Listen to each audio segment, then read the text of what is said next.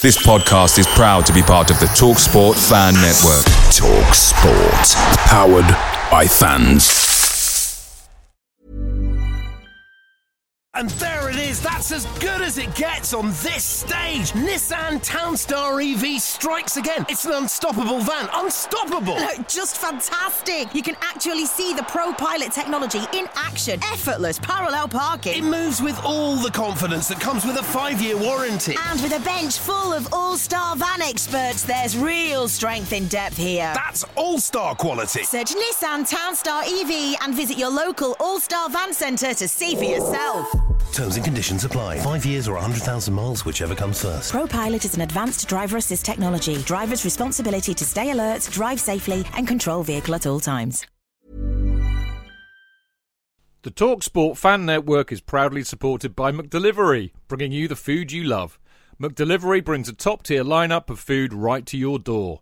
No matter the result, you'll always be winning with McDelivery. So, the only thing left to say is, you win? Order now on the McDonald's app, and you can also get rewards points delivered too, so that ordering today means some tasty rewards for tomorrow. Only via app at participating restaurants 18 plus. Rewards registration required. Points only on menu items. Delivery fee and terms apply. See mcdonalds.com.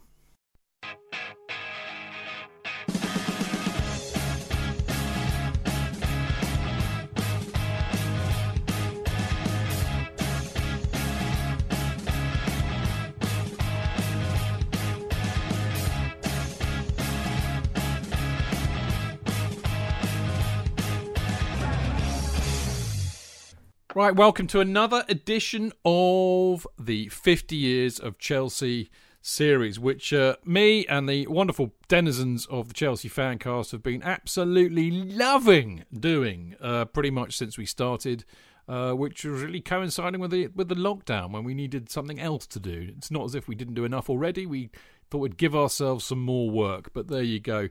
Um, now tonight, uh, you'll be amazed to to know if you were listening last week, we are now doing uh, the season which was 1989-1990 when uh, Chelsea were hoping to consolidate their their time in Division One, having returned for the, uh, the, the their first season back after being relegated the season before last. So there you go. Now, as always, I've got with me Mr. Jonathan Kydd. Hurrah! Lovely to be on again while I'm drinking my tea. I got the timing wrong there. I just gulped just as you introduced me. Yeah, so but I sorry. could have like been watching to see if you were about to take a sip, and then very cruelly, I do that. I do do that. You know, I do. Yeah, I know, I know. You have the power, Chidge. You have the uh, power. I know. By the way, everybody at home, Chidge is looking like this this kind of 80s film star or pop star with this mass of thrown back hair. The Chelsea. Pirlo, mate. I keep telling Yeah, you this. he is. I'm gonna, He I'm gonna have a Twitter account. Chelsea Pirlo. The Chelsea Pirlo. If only I could play football half as well as he could. Um, anyway, uh, now um, I'm really, really delighted to introduce our, our next guest uh, because, um, as you know, we've we've been spending the last uh, ten weeks or so doing the 80s, and uh, there is no better person than Mr. Kelvin Barker to talk about Chelsea in the 80s and of course you'll remember he he started this all off with us uh, and he came back for his beloved 83 84 84 85 seasons and I thought it would be really appropriate as we kind of finally see out the 80s to have Kelvin back to cast his wisdom and fine memory on proceedings. Kelvin, how are you, mate? You well? Yeah, all good. Thank you, Chidge. How you doing? Yeah, I'm all good. Looking forward to tonight, as you can imagine. Um, now, one of the things that we've we've gotten into recently is having a bit of a fashion review. We like a fashion review at the, the beginning of the program. I've discovered this wonderful website called, called Historical Kits, which tells me, because of course I've got a memory of a goldfish, but it tells me exactly what Chelsea were wearing at any given time. And um, they've got a kind of a it's an interesting kit this week. It's a new kit. Uh, the new home kit. It's it's basically a variation on the theme, but it had some quite. I liked it, J.K. I like this kit. You know, little kind of patterns on it. I love the the red on the lion on the badge. I'm not a fan of too much red. Well, we don't like the Bates lion, but other than that, other than that, but the sprinkling of the red has always um, always given a bit of uh, something a je ne sais quoi to the outfit. yeah, But I still didn't like the fact that the socks weren't white. I'm a, you know that Yeah. was what I that was what I, I when I started watching them properly, and they had the yeah. that that traditional modern kit, as it was called in '64, because before everybody always had white or black shorts, and that was it. But uh, um, but it was still pretty good, and the little check tops of the socks were with a little red trim. Yeah. Were, were, were excellent, but yeah, and also it looked it looked rather nicely embroidered. It looked quite classy. Yeah. Because remember, two seasons ago we had the something that looked as if your mum had, had rigged up in the uh, for your pajamas um, outfit, which which had the tightest shorts known to man, and um, uh, the ball crushers, the budgie smugglers supreme. Whereas uh, whereas these were slightly baggier and um, yeah, the, and it was much classier. So I kept thinking, well, Bates must have a bit more money, but no. No, he was oh. hiding the fact that he had any money. More of that later, but uh. I agree with you. I love, I love this. One of my favourite kits, actually. This one. Uh, I'm very sad to say we've still got the rugby kit as the uh, the second kit. Uh, you know, I'm not a fan of that. But we had this third kit, which we did wear once or twice, uh, which is the classic all white with a nice V-neck, like a nice V-neck. So I'm, Yeah. I'm a fan of that that third kit as well. Uh, Kelvin, you know, you, you, I mean, you know, we're all too old to really be into to kits uh, of of today, but uh, I think we we're, we're allowed to have a nostalgic wallow in old kits, aren't we? Yeah, why not? Um, you know, it's funny actually because it's like 30 years ago that that that shirt. Now I still remember going and buying that Yeah. shirt.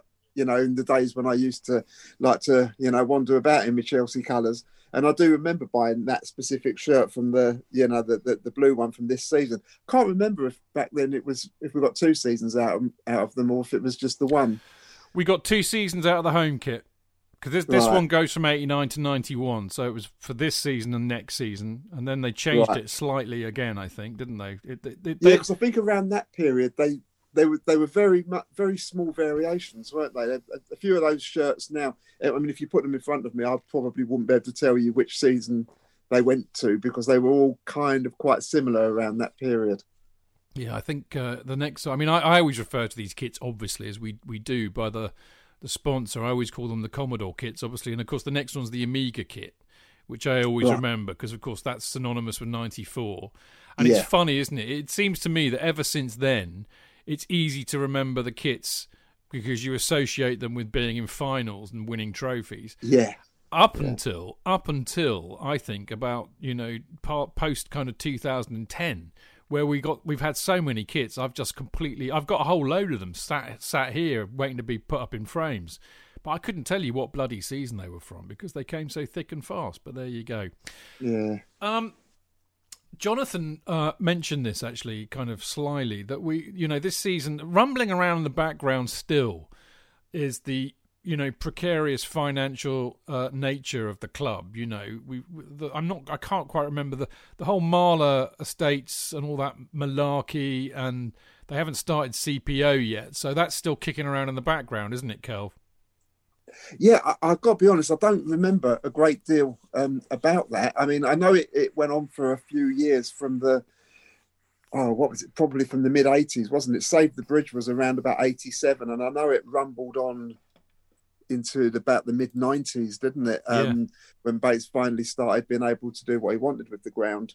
Um, I think about this period as sort of being slap bang in the middle of that, where it was just all all sorts of stories, and you know we didn't really know how it was going to be settled, when it was going to be settled, but it was a lot going on in the background. It's probably fair to say. Yeah, Didn't he put in planning permission for um, the Chelsea Village in the in the middle of this season? he So did, he did. the Bates he must Motel. Yeah, he must have had something going on financially. I mean, he was a canny man, you know. He- Mm. uh, we never knew how much he was worth, did we? I, I, I, whether it was other people's money. He seemed to be very good at that. He was always surrounded by his vice presidents, and there were about 30 of them. And whether they contributed, I don't know. They felt that they had a, um, a status. They were the first people to go to away games in the uh, director's box.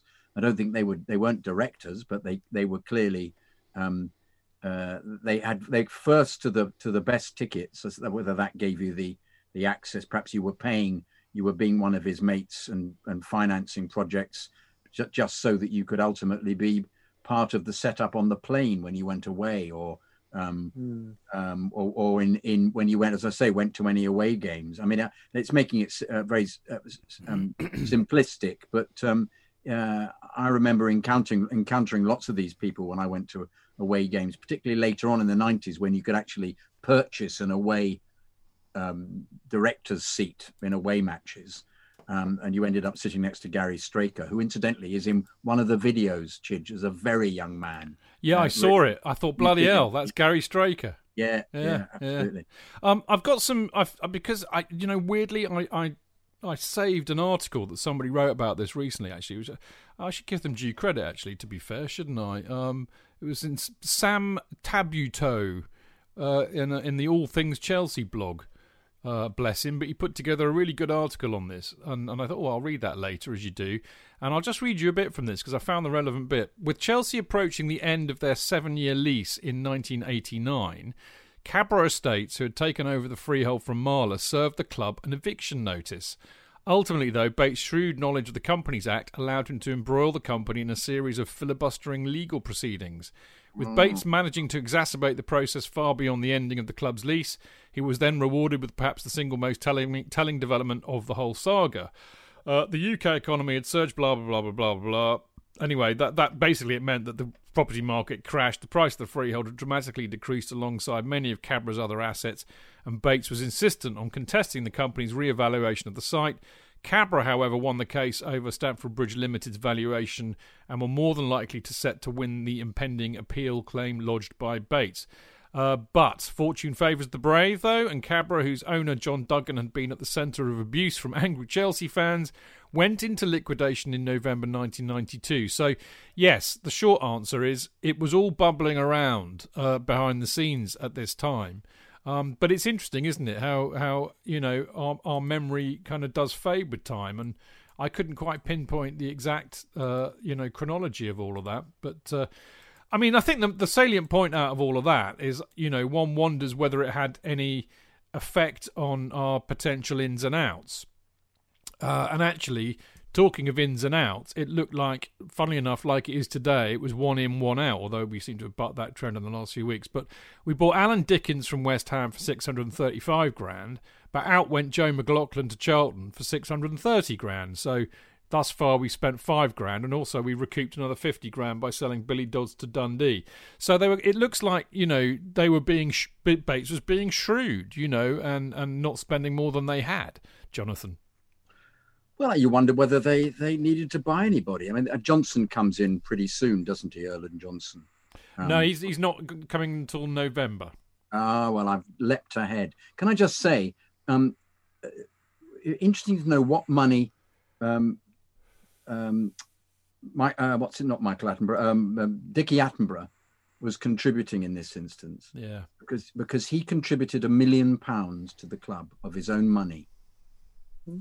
And I know this because um, his son Michael is a friend of mine, and his wife Karen, uh, and Michael's wife Karen is uh, um, I used to work a lot with because she's an actress and does voiceovers, and um, and she said that she and she was recently booted out of the uh, the two seats that she thought she'd been the family had been given for perpetuity because of this contribution from from Richard Attenborough.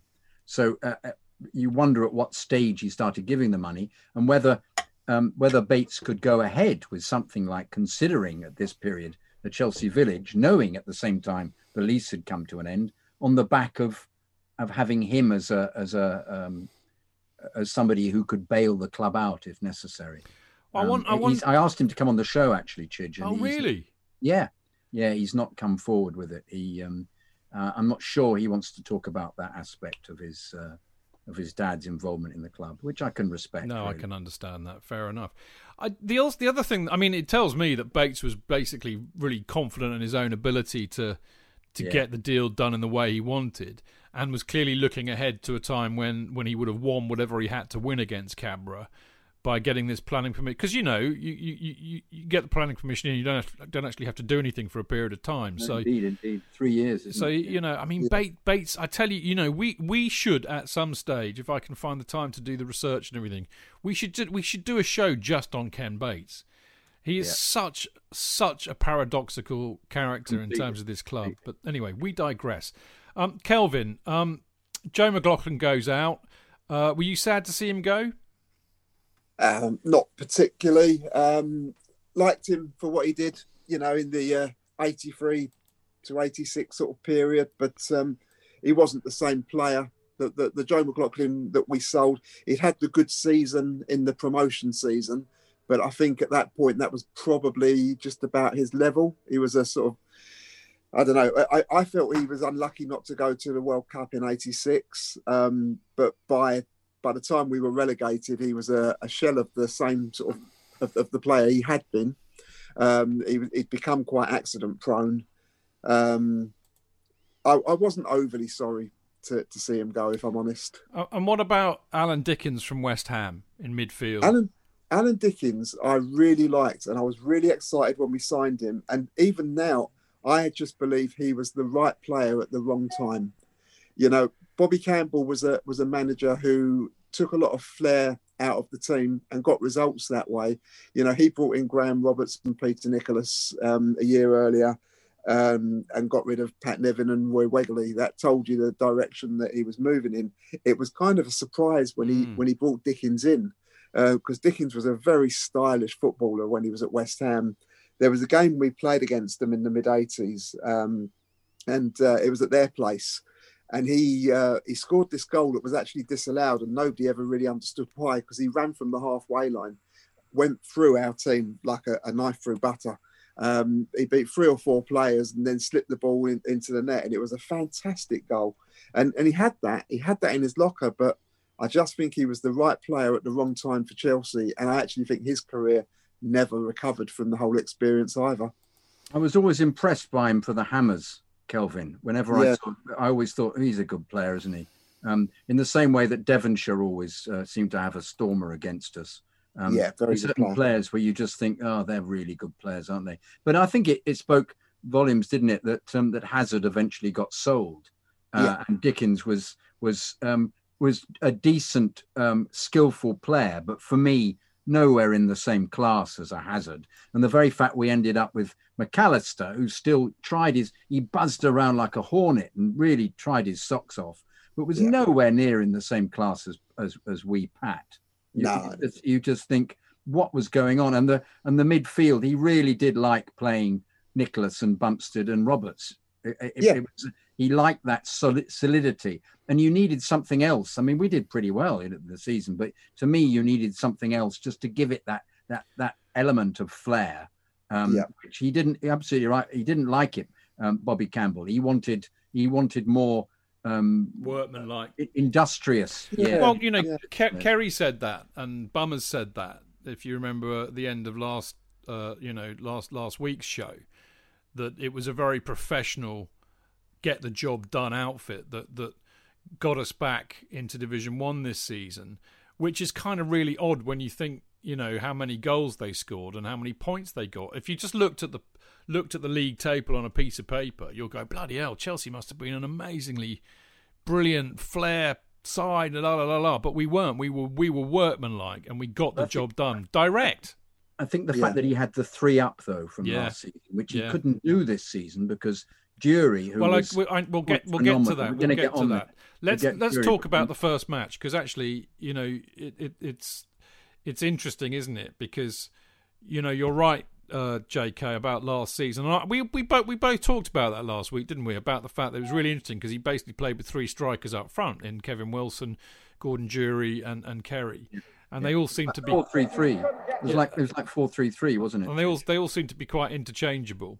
Anyway, uh, first first match back in Division One. Not not really quite like uh, when we returned in uh, 84 when we were at Highbury and packed it out.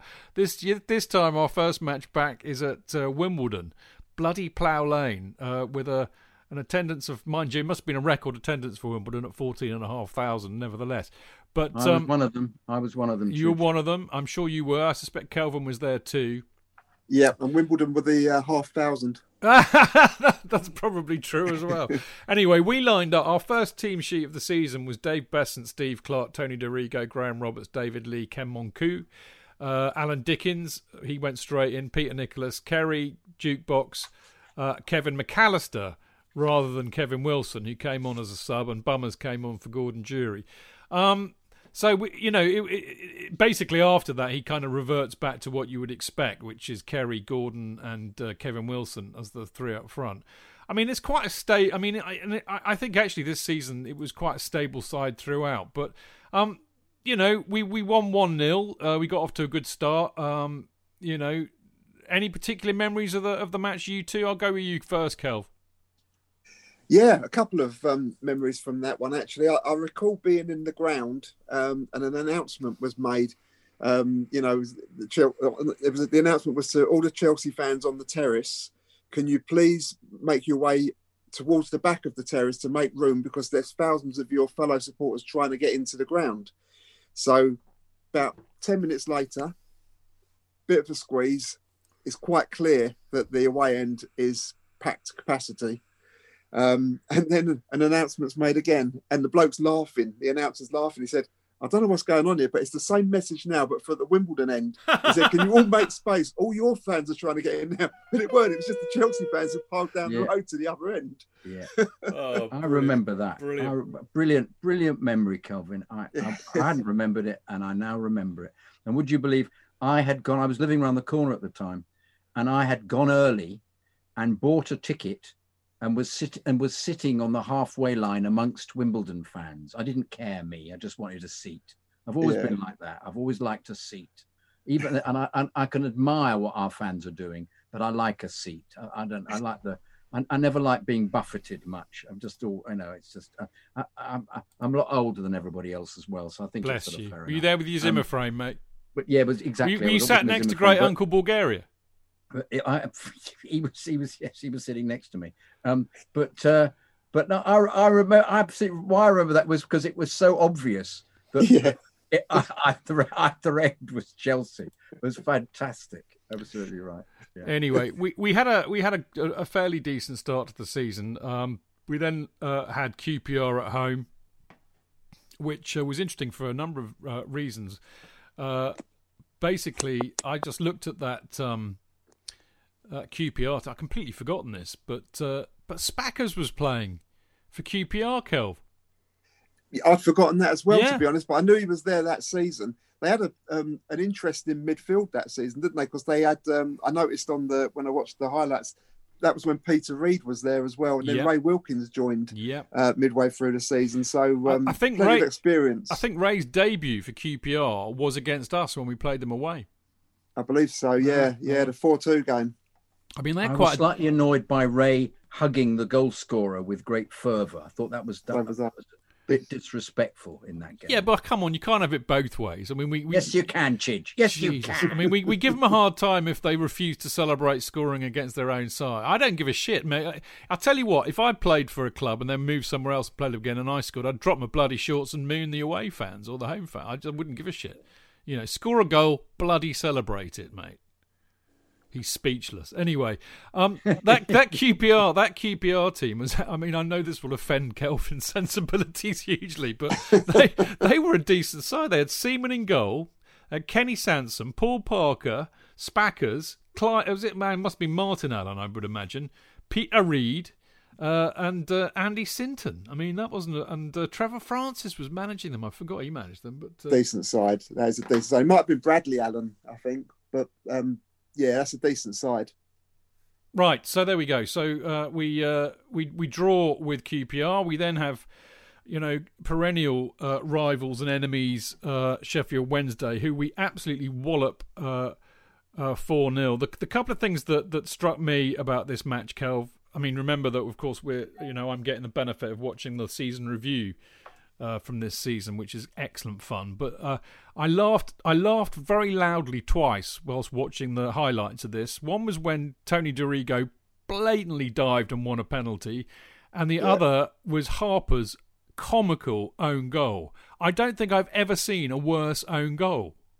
It was a proper one, wasn't it? Yeah. It really, I don't know what he was thinking. It was him that gave the penalty away um, as well. But the funny thing was about that game, um, I always thought Alan Harper did a decent job when he was at Everton. And just a couple of weeks ago, I actually watched the um, the film Howard's Way about that mid '80s um, Everton team that won yeah, the league. Yeah. Um, and all the players were saying what an important part of the team. Alan Harper was because he was always a bit of a super sub for them. They could always rely on him to come in variety of positions. Always did a job, and that's exactly how I remembered him. But he went to Sheffield Wednesday, and that's the that's the only game I remember him playing um, against us, and he was awful that day. And and that own, own goal, as you say, was was just a shocker. Whether the conditions played a part in it, I don't know because I do remember that game being one of the wettest I can ever remember. I mean, it was a proper English summer's day. It poured down. Uh, yeah, indeed. I mean, there was a lot of weather around this year. But Jonathan, do you remember much about that that, that home I match? had a look, Chidge. I looked back at that penalty just to see whether or not it was the most blatant dive. I thought in it the was. I thought it was. And I, I looked at it about six times, and in the end, I convinced myself that there was uh, some kind of contact Yeah. with uh, with his foot. But um, nonetheless, uh, he did go down like a sack of potatoes. And the referee, of course, was um, the other side of the penalty area. So uh, rather than consult his linesman, um, gave his own decision and basked in the glory of it, as is normally the wont of referees. But um, uh, um, no, I have. Other than that, I have no memories of it. I was there, um, um, and I'm, I enjoyed watching a, a rather lovely victory. But um, um, I'm just impressed by. Um, we'll get onto it eventually, but uh, what comes across to me in in all these these games is how completely brilliant Beasant was. And I know we're going to talk about him later, but he has a very you should very, never have told your Brian Connolly gag because you've been, you know, prematurely ejaculating all the show way so through. far. I know. We're, I know we're going to get there, but I just wanted to mention it just to give it a teaser. You're, a, you're just a In- tease, Jonathan. in the same way, um, uh, Dorigo was really very good indeed at fullback. yeah, I was Really going. I was going to say that very, actually. very I mean, I mean, the, the, his shooting as well, his shooting and Yeah. his overlapping and his beating players. scored and some cracking kick. goals this season, of which, of which there will be much more later. But you know, I mean, of course, this this should really also be set into context of the fact that this is not only you know World Cup year. There's a World Cup at the end of this season, but it's the 1990 World Cup, which many people, with hindsight, look back on saying saved English football. You know, others others might say it ruined it by, by bringing in a whole load of middle class wannabes, but you know, it was the World Cup, and of course, Tony Dorigo featured in, in, in that for us um, in the in the playoff match, I believe. It's the only match he played. Yeah. But anyway, we digress. Um, Chelsea's first defeat comes in an away match at the end of August against. We're top there, Chidge. You hadn't said that. We're top. no, we, well, time. we we are well, well after what three games. yeah. Um, We're we- still, yeah. Chidge, my enthusiasm because of that was was boundless. Well, you know, I, I'm going, we're top. We're, Well, we're second after losing to Charlton, which is our first uh, defeat of the season. Now, there's a, there's a reason why I've picked this out, um, because I forgot again. Uh, right, those of you might remember, those of you listening might remember that I used to present uh, the weekend breakfast show on Love Sport Radio with a certain Paul Mortimer, who is one of the loveliest people you will ever meet. Uh, and he played for Charlton, which I used to mercilessly rip the piss out of him for. And just to show the mark of the true gentleman that is Paul Mortimer, he never once mentioned this moment, which is when he scored the third goal for Charlton in a 3 0 uh, victory over us. And I have to say, um, it was it was Socrates like, mate. I mean, he basically picks up the ball, beats about three players, and absolutely wallops it into the net.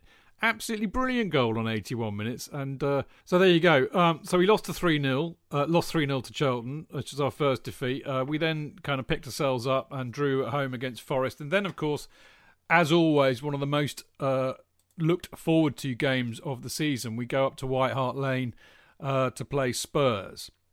Um, couple of things we we wallop them four one. By the way, it's brilliant.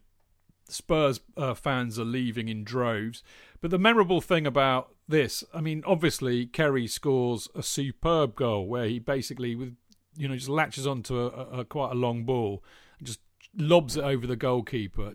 Brilliantly measured, and that is his 150th goal for Chelsea. The other thing, Kelv, that uh, uh, that I picked up listening to this, were, were, I'm, and I'm sure these were Spurs fans. I mean, I, if you two were there, then you can you can verify this. But they were chanting "What a load of rubbish," which I'm Yes. presuming they were chanting at Spurs. Is yeah, it? definitely. Yeah, we were banned. Oh, sorry, we weren't banned. We couldn't go to the game because Spurs were having work done in their ground, so it was home crowd only. right. I did Um, wonder. I thought we weren't. Yeah. Yeah, I watched this game at um, Wembley Arena on a big screen. They put a big screen on for, for Chelsea fans and and uh, watched it there. I, as it turned out, I could have actually gone to the game because the guy I worked with at the time is a bit it's a bit of a spurious one, but he was friends with a band called The Adventures. I remember who them. sang Broken Land. Not not yeah. bloody Crowder. No, uh, yeah, he, he does know him. He wasn't the, the person in it, but it's that it's that band, yeah. Yeah, Because he Paul did- was the drummer. Yeah, yeah. Well, the lead singer um, was a Spurs fan who knew Gary Mabbutt, and this guy Liam, who I used to work with, I was telling him that obviously I'd have given my right arm for a ticket for that game. I couldn't get one.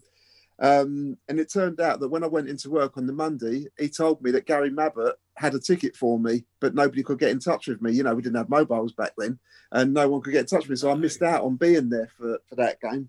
Um, but but yeah, we watched it at Wembley, and, and so it was definitely the, the Spurs fans turning that way. But I had a reputation for it back then. What do you mean back then? Well, yeah, yeah, I don't think they're much different now, are they? They're not actually, are they? They're rubbish supporters. Nah, Yeah, yeah. nah. Jonathan, did you manage to wangle yourself in with a you know theatrical mate who sat in the shelf or something? Well, Chidge, you've read my Funny, mind. funny you should say that. Yeah, theatrical Spurs fan, mate. Said, "Oh, I've got a ticket, lovey, for the uh, for the match. Would you like to accompany me? But have to sit on your hands if Chelsea score." And uh, I, I, did a lot of sitting on my hands, four times. Yeah, I got really good at that. I've got really good at that over the years. I just go, "Oh, they appear to have scored," and uh, oh, hmm, good goal. Hmm. Or I pretend to be a, a uh, an opposition fan. Oh dear, look at that. They they were really open for that, weren't they? Oh dear me. Oh, he's a good player, isn't he, Dixon? Oh, oh. Wilson's a bit special, isn't he? I never realised that. What a wonderful pass and stuff like that, you know. And then I criticise one of the Spurs players deliberately to make me look as if I know what I'm talking about. Um, but yeah, yeah, wonderful, wonderful. Oh, yeah, I loved it. I loved it. Yeah, we, we played really, really well that day. Uh, Kerry opened the scoring on 36 minutes. Uh, Kevin Wilson scored on 44 and 76. And Stevie Clarke scored a great goal on 69 minutes. But uh, they they they scored on 61 minutes. A certain Paul Gascoigne, and I have to say, it was a brilliant goal. Paul Walsh uh, pulled it in, did really well down the left, pulled it back uh, across the penalty area, and Gascoigne basically stole into the penalty area and dispatched it with his left foot. Uh, whatever you think of Gaza, he was a hell of a footballer actually, and it's it's funny seeing moments like that again. You know, everybody's used to seeing all the England stuff, but he was a he was a great football player. Um, so there we An go. interesting, an interesting thing happened though, which was, was Durie didn't play because of uh, hernia problem. Yeah, yeah, and, yeah. and um, and I think this was actually very relevant for the season. I think we'd have done better. Well, I think he was he was in and out like a yo-yo, poor old jukebox. Because He uh, he, he, I mean, I, I'm just uh, telling you, just about to tell you how many uh, matches he played in total. I oh, I could do, but I forgot to put it in this week, so I'll have to tell you later. I did notice that. But, um, Yeah, yeah. I'm well, going to mention. it. in But true I- Captain Mannering style, I was wondering who would notice. Let's that. put it this way: he only scored five goals. Which Yeah. com- in Yeah. comparison with the season before. Well, he was top scorer, wasn't he? Or, was, or well, he was yeah. not not last season, but the year before. year before. Um, yeah. all right. Um, of course, being Chelsea, you know, uh, we go from the sublime to the ridiculous. What is it about this club? Because we managed to draw uh, one all with Scarborough, who I would imagine would have been in the third or fourth division then. Uh, one all uh, at Stamford Bridge in the Littlewoods Cup. Uh, we then beat Coventry one 0 which is jolly good, and then we have a much an, another big awaited match. Uh, this time against Arsenal at home. Uh, we're second in the league, by the way. They, of course, are champions because this is the season after the infamous uh, match where they, they won the title up at Anfield.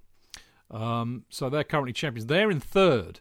Uh, so it's a, a, a you know top of the top of the table clash, and uh, you would imagine you know with all that talent on display, it'd be a great, uh, a great. Actually, it was a decent match, although it was nil nil.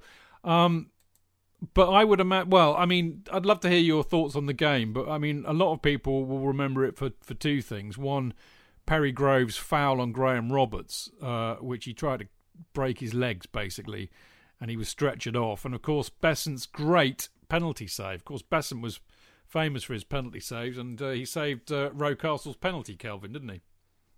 He did, but you know, I'd completely forgotten that until I watched back watched it back on the review. Had no recollection of it at all. I had one recollection of this game, and it's the other one. all I ever think about for this game is Perry Groves' assault on Roberts.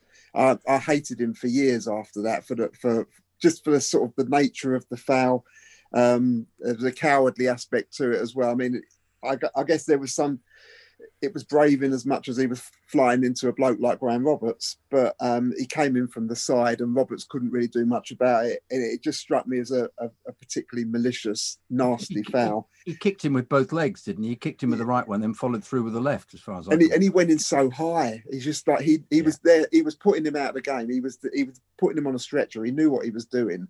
Um, I think you know when I take me me blue tinted glasses off and think about it a few years down the line. And I'm not a big fan of Graham Roberts either nowadays. Um, and I have to say that with Roberts, I suppose you don't know what was being said and done during the game that might have provoked Perry Groves to do that. And you know, Roberts was a bully himself, so there there may have been a bit of history there, but it was a particularly nasty foul that one. Well, um, it, would have been a, a red nowadays. With, oh, with definitely, definitely, yeah. Definitely. I mean, I, I, I know Perry. I've worked with Perry many many times, and, and, and actually I've gone out drinking with him several times. I mean, bizarrely, uh, even at Lords, me and Doctor Mark bumped into him one year, and he goes there every year with his best mate and I ended up getting absolutely hammered with him, Dr. Mark, and his mate, in a pub somewhere in St John's Wood. And I have to say, I like Perry. He's a, he's a top top bloke. You might have hated him as a footballer, but he's he's a decent bloke. He's a, he's lively yeah. and he and he's a wind up merchant, but he's all right. I, as far as I recall, I think there was history there between him and Roberts. I think Roberts had done him uh, a season or two before, uh, so I think it was a bit of payback. Uh, anyway, so you know, I think bottom line is, chaps, nil nil against the champions. Uh, it was a bit of a, you know, it was a, it was a good match actually. It might have looked like a boring nil nil, but I thought it was quite entertaining. Um, and they were a good side. They were champions for a reason, Jaco. Can I can I speak about Beasant now? Yeah. Can I just I haven't that... finished talking about the Arsenal game. Oh, go on. Well, I wanted to say how brilliant he was. Yeah, the but there's a there's a whole chapter, right? If you if you read the, the notes that I gave I know, you, I know. You've brilliant, brilliant Beasant. I know, I know. Brilliant can Beasant. I, can I once again give you a kind of you can you can say every five minutes how brilliant Beasant was? How about that? Yeah, yeah, yeah. Is that, is that okay? all right. Well, I won't I won't talk about the technique that he had until later on, but just wanted to say once again he was uh, absolutely outstanding. Yeah. Yeah, no, I, I totally agree, mate. I, kept us in the game in a way yeah. that um, um, other goalkeepers, let's say, of a, a more current um, status. What, what would you would give? Be... What would you give for a Dave Beasant now? Um, other than the odd gaff that Be- when when Beasant did a gaff, you knew he did a gaff. Yeah, but, true oh, enough. Well, but but um, uh, yeah, it, it, it's it's proper keeper, six foot bloody whatever. The confidence that the goalie gives to the defence, shouting at them. Yeah, and yeah, and really getting annoyed when yeah. goals are scored. Really yeah. gets annoyed when somebody's been unmarked and have been allowed, and even gets annoyed similarly when they they they've been unmarked and they almost score. It, it it's it adds such a um, an energy to the uh, to the performance of the defence. It's uh, it, it's very it's very important indeed. No, I, th- I think it's interesting, isn't it, with old Dave? Because uh, you know, I mean, having done, you know, we've now done twenty years of these shows, and we started off obviously with Peter Bonetti, arguably our greatest ever keeper in goal, and and then for years we had idiots in goal for us. I mean, John Phillips was all right, you know, a bit unlucky with injury, I suppose, and stuff, but. And then we had Eddie Neddy, who was just brilliant, the best goalkeeper since since the cat. And then of course he goes down with, with the injury. And again, you know, we, we, we, we struggled with goalkeepers, didn't we? And then, you know, Beasant, I think, is, is, you know, we, we speak a lot about how great the cat was. We speak a lot about how good Eddie Neddy was, but we don't we don't tend to speak about Dave Beasant in the same tones. And I and I do wonder whether we should because he was a good servant for us, Kelv. Yeah, but he did make a lot of mistakes. He and he's, he's mistakes. remembered for them. He's a bit of a, a, David James. I mean, David James was a was a cracking goalie sort of eighty percent of the time, but it was that other twenty percent that is, yeah. is what people remember. But all goalies I, make mistakes, mate. I think it was that yeah, season though, wasn't it? It was the season where he was clearly um, uh, he couldn't catch anything. He just seemed Wait, to lose it completely. Well, this season, Premier League season. No, no, no, no. The the the the, season just before he was sold. Oh yeah, yeah, yeah, yeah. Well, he, where he, got, he was, he really lost it. Completely. He got the yips, didn't he? Really? Yeah. But I mean, Yeah. this season he was superb, and, and No, he- no, this this season was magnificent when he gets an England call up. Well, absolutely right. Um, anyway, so the delight of uh, you know good old ding dong with the arse. Uh, of course, Chelsea being Chelsea go right back down to earth in the Littlewoods Cup in the second leg of that against Scarborough. And uh, and managed to lose three two. In fact, actually, this is even better. This is so classically Chelsea. It's not true. Uh, we were uh, we were we were two 0 uh, we were two 0 up in this tie away to Scarborough, and then they won 3 2. Uh, but we were the only first division side that were knocked out in the second round of the Littlewoods Cup. I, I wouldn't imagine that either of you were there, but what do you what do you remember of this, Kelvin? just hearing it, hearing it on the radio. I wasn't there. I was very impressed watching it back to see just how many Chelsea were that that yeah, night. they were. Um, really, I mean, full credit to those guys who went there. Not only because it's a hell of a journey in midweek, um, but also because there was always a chance back then that that's the sort of outcome when when we were playing teams like that. We, you know, we'd been dicked by Scunthorpe the season before, and and and now this. Um, but I mean, to make it worse, it was nil nil at half time. We scored our goals after half time. We were 2 0 up with half an hour to go and still managed right. to lose it in normal time. um, but but you hit the nail on the head. It was Chelsea being Chelsea. yeah, very much so. Aren't they helped by the fact that the pitches were always um, ludicrously boggy? Whenever so he was played? Stamford Bridge, though. Yeah, I, I don't think True, that, that's true. It's not There's like so, it is now. So many pitches were, weren't there? Yeah, you're right. Yeah. It's not like it is now. Uh, we then follow that up with a 2 0 uh, loss uh, away at Norwich, where a certain Robert Fleck scores a goal. More of him later. Um, and then we play Derby away. Uh, the notable thing about this uh, being a beautifully set up uh, Kerry Dixon goal by Rodders, who, you know, pretends to be. Um, Gianfranco Zola, I think, but he sets up. It was. It's a really beautiful goal. You know, Rodders basically beats a couple of players on the edge of the area, slips it across, and then somebody just basically tees Kerry up, who, who just slide rules it in. Super, super goal. Um, uh, that actually, this is another feature of this season. I mean, I know Kerry does very, very well overall. Kind of more of that later. Uh, ends up being top scorer again. But I have to say, Kelvin, he scored some cracking goals this season. And, and last week on the show, I was getting all kind of moist and misty eyed about how good Kerry was uh, in the uh, 88 89 season and saying that, you know, basically what what I think has happened with Kerry, you know, he's there's a maturity to his game now and a real class about his game. You know, there's the, the fact that he, you know, he, he might not necessarily have been playing the traditional number nine in the middle. He was he was cutting cutting him from the right or the left occasionally. He was setting people up. But there's the variety of the goals that he was scoring as well. I mean, you know, evidenced by that great goal he scored against Spurs. I just mm. thought I just thought he was I, I think, you know, 88, 89, 89, 90 were, were peak Kerry. I really do. And, and other people shoot me down and say, no, no, no, that's nonsense. But I really, I really think he was at his peak for us at this, this stage of his career. And he should have been playing for England. Well, we'll get onto that later. But what do you reckon, Kelv? Um, not sure. I, I mean, his earlier seasons, I think he was more um, um, exciting, more lively, more. Um, I don't know. There was something. There was this sort of like aggression and pace, and he was so hard to handle. But I do take your point that he was a, a more rounded footballer by this mm. stage in his career.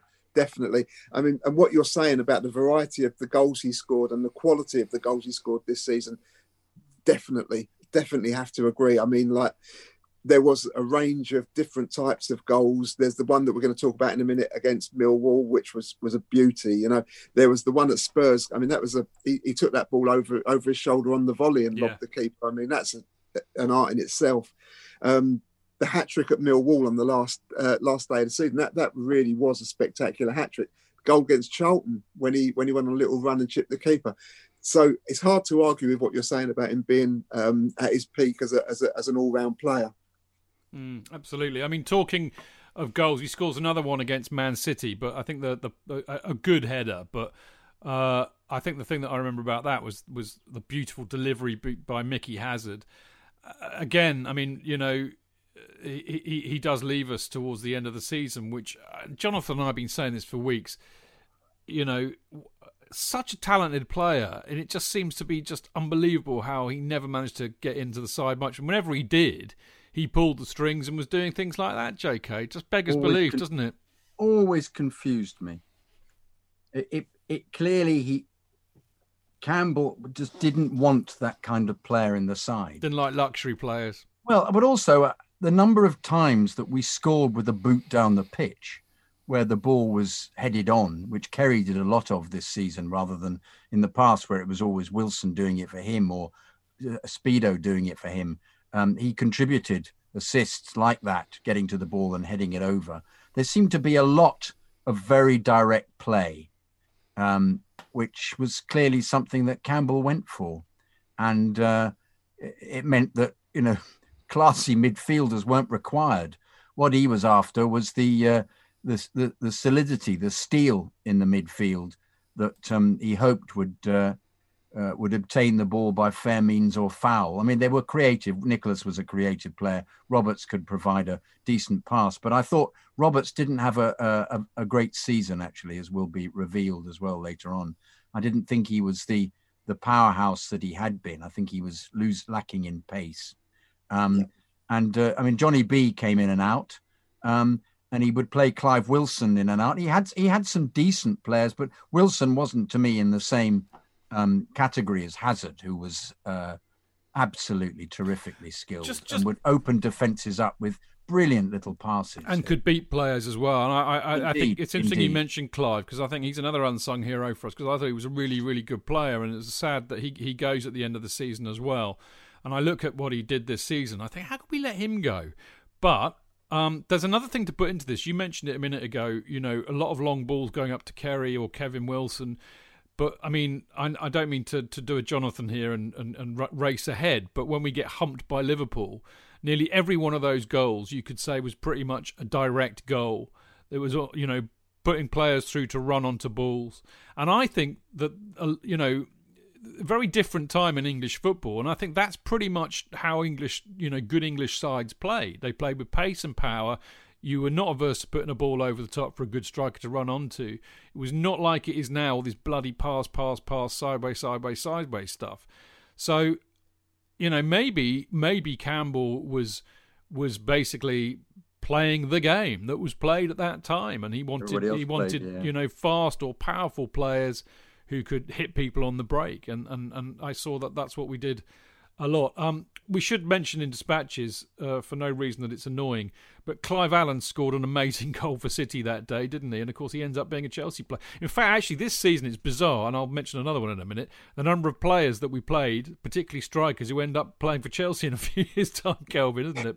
As they're winding down their careers. Yeah, or yeah, I don't even. go. well, I mean, Clive's goal was was superb. There's no, you know, you can't argue with that. And on his he day, scored was- a very similar goal for Chelsea, didn't he, with a volley? yeah, he's a good, was a good player. Yeah. He, he was He had a wonderful player. eye for a shot. Did he play chap. about twice for us or something? Yeah, yeah. He weren't there long, was he? No, he wasn't. But I tell you what, this um that that goal he scored against City, there was nearly a riot there. If there'd have been a big enough crowd, there'd have been a riot because um I was sitting right behind the linesman. I was in the uh, East Lower. We used to get tickets, me and my mate from Charing Cross Hospital. There was a surgeon there who used to get tickets, um, but he never used them. He weren't interested. He used to get a pair of home tickets every every uh, game um, because my mate had a mate who worked at Charing Cross. They used to get passed on to us.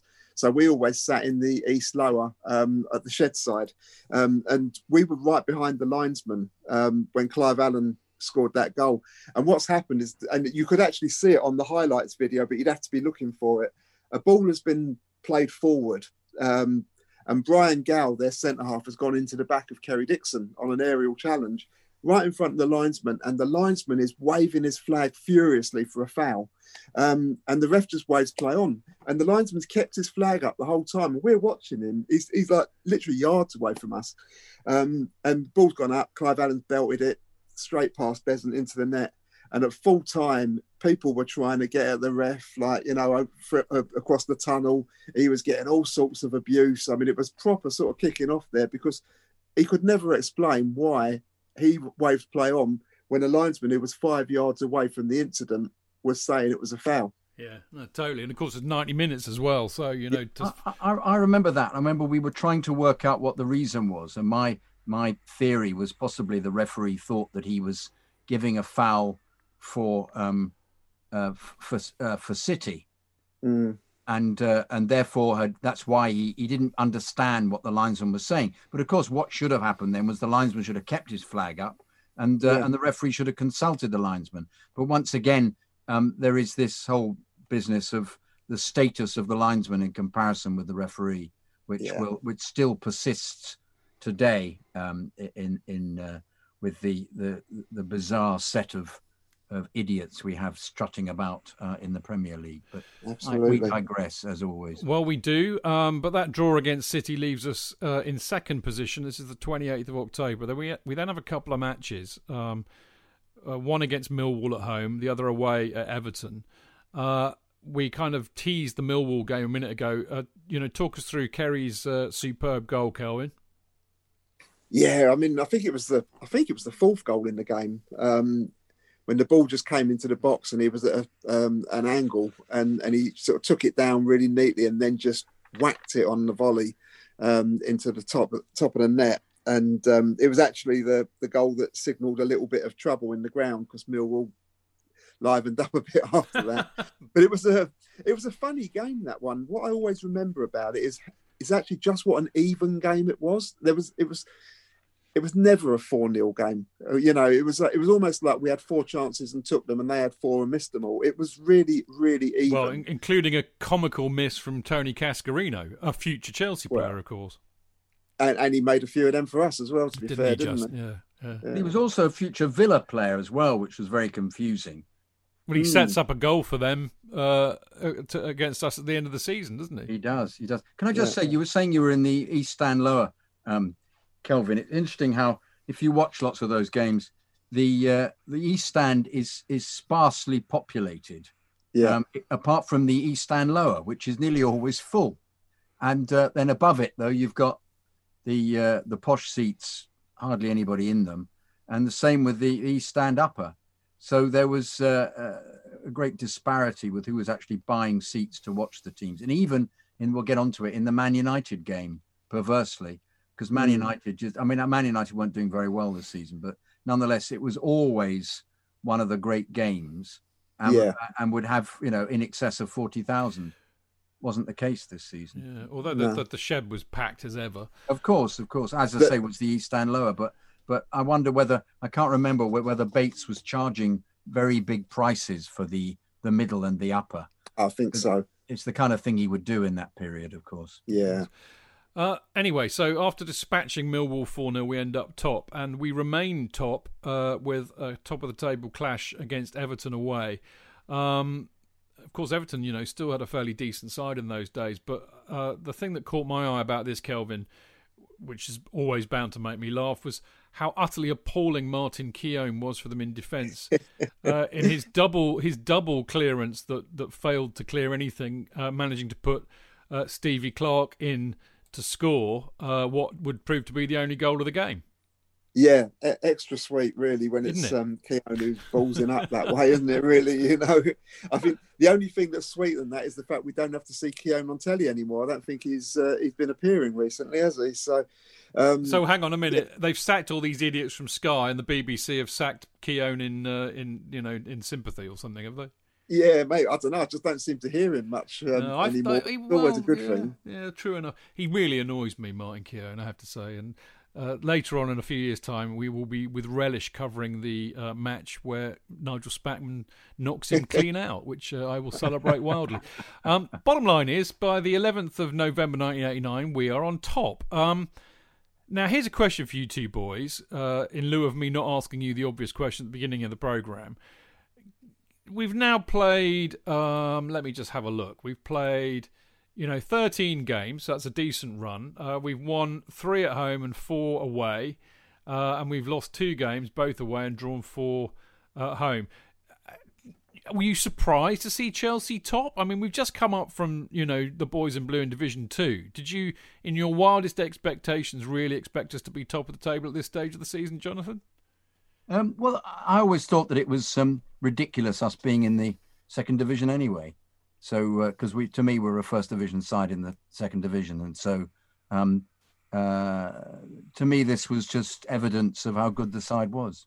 And I thought Campbell at the time had got it right, and uh, except for Hazard, but we were still, you know, winning and doing okay. So you, you, you, you have faith in the in the manager's decisions, don't you? You do. If uh, if, if what he appears to be doing is correct. So, um, and they seem to have several players who, when other players were injured, would come in and, and, and do the business. I was I was very happy Kel- at the time. But Kel- as usual in these instances at this period, one's one's happiness is misplaced because yeah, I immediately thought we might win the league. So did you know seriously? Do you think we might at this stage? Were you thinking Yeah. we're going to win the league? Yeah. We're going to win the league.